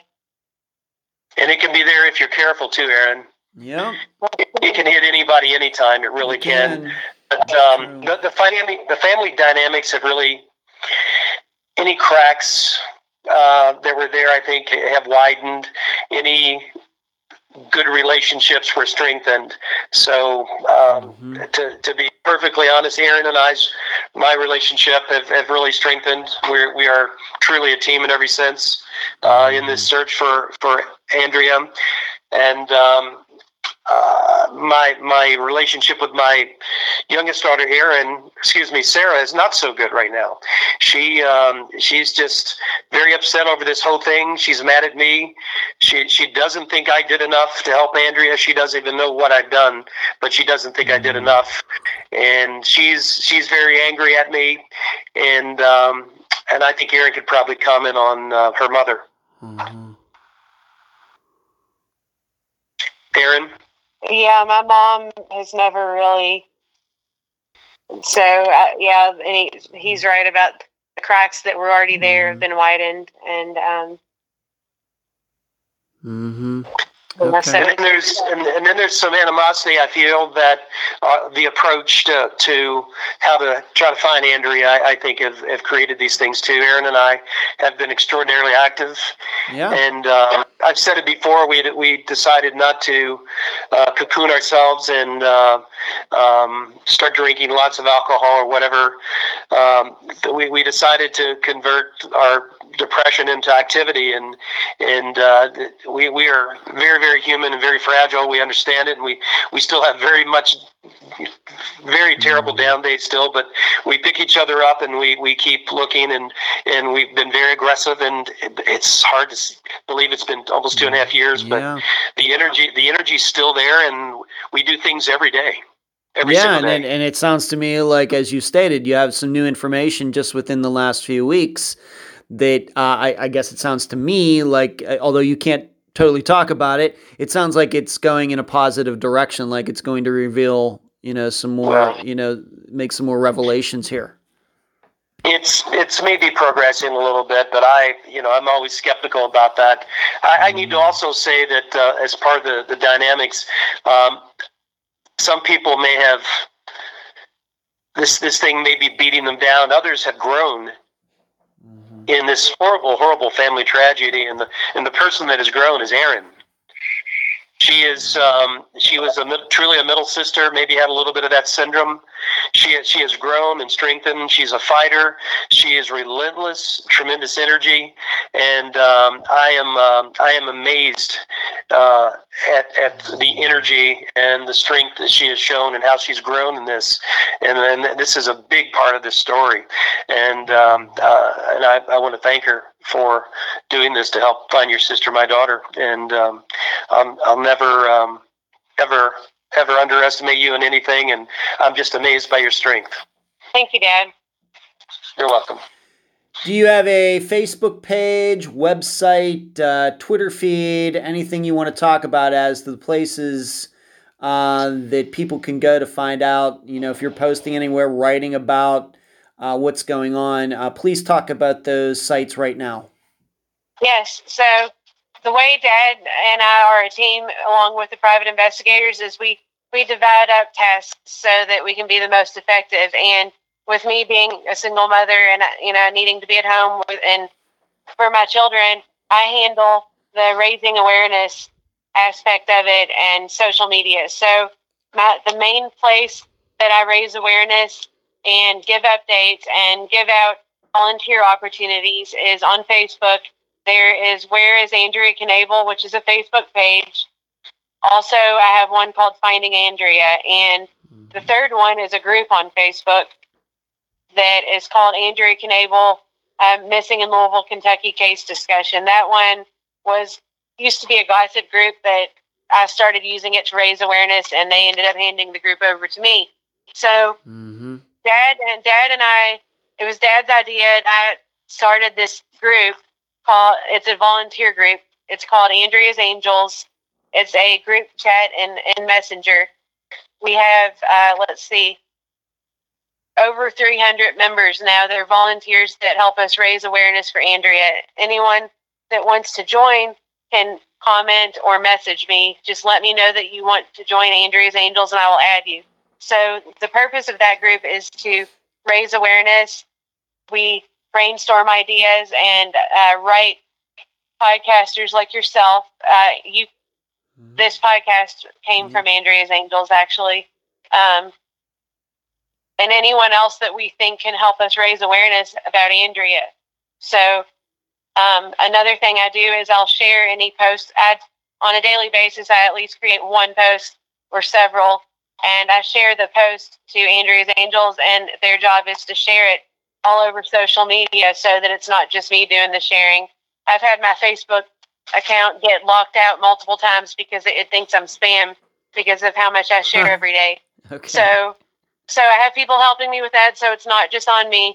And then um, also, I, have learned Instagram recently, um, Twitter, Reddit, mm-hmm. and Discord, um, just to reach different. Oh yeah, on TikTok, just to reach reach different yeah. audiences. So you can find me on any of those.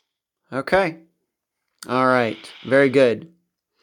Uh, so, listeners, please, uh, and uh, as uh, we lead up to this episode, by this time, uh, by the time everybody hears our voices, I will have posted to all those accounts, linked to them uh, one way or the other on Facebook and, and, elsewhere for sure.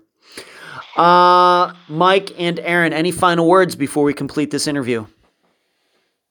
Um, I think, Andrea, if you can hear me at all please let us know that you're okay. I love you, and I, I really hope that, you're okay. Yes, I, would. I would like to tell him some good things uh, about Andrea uh, that she was a fantastic sister and a second mother to her two sisters. Um, obviously, you know, she would search for missing people even though they were strangers. So yes. she would search for anybody that is your listener if she had the chance to do it. She was a very caring neighbor that took dinner over to a retired uh, vet. She was a women's advocate. She she took 10 women to an attorney and accompany them to court to help them with their situ- with their very bad situations.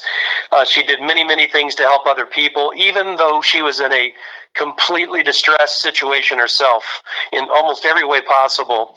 And um, I, I kind of came up with the, the, essence of her message if, if uh, your listeners would, would even have listened to this. But um, Andrea's message would be um, and uh, I, I, thought long and hard on this, is that uh, um, we as people should help people now when they need it, not wait till our life is perfect where we accumulated riches or you're retired or it's the perfect time it never arises.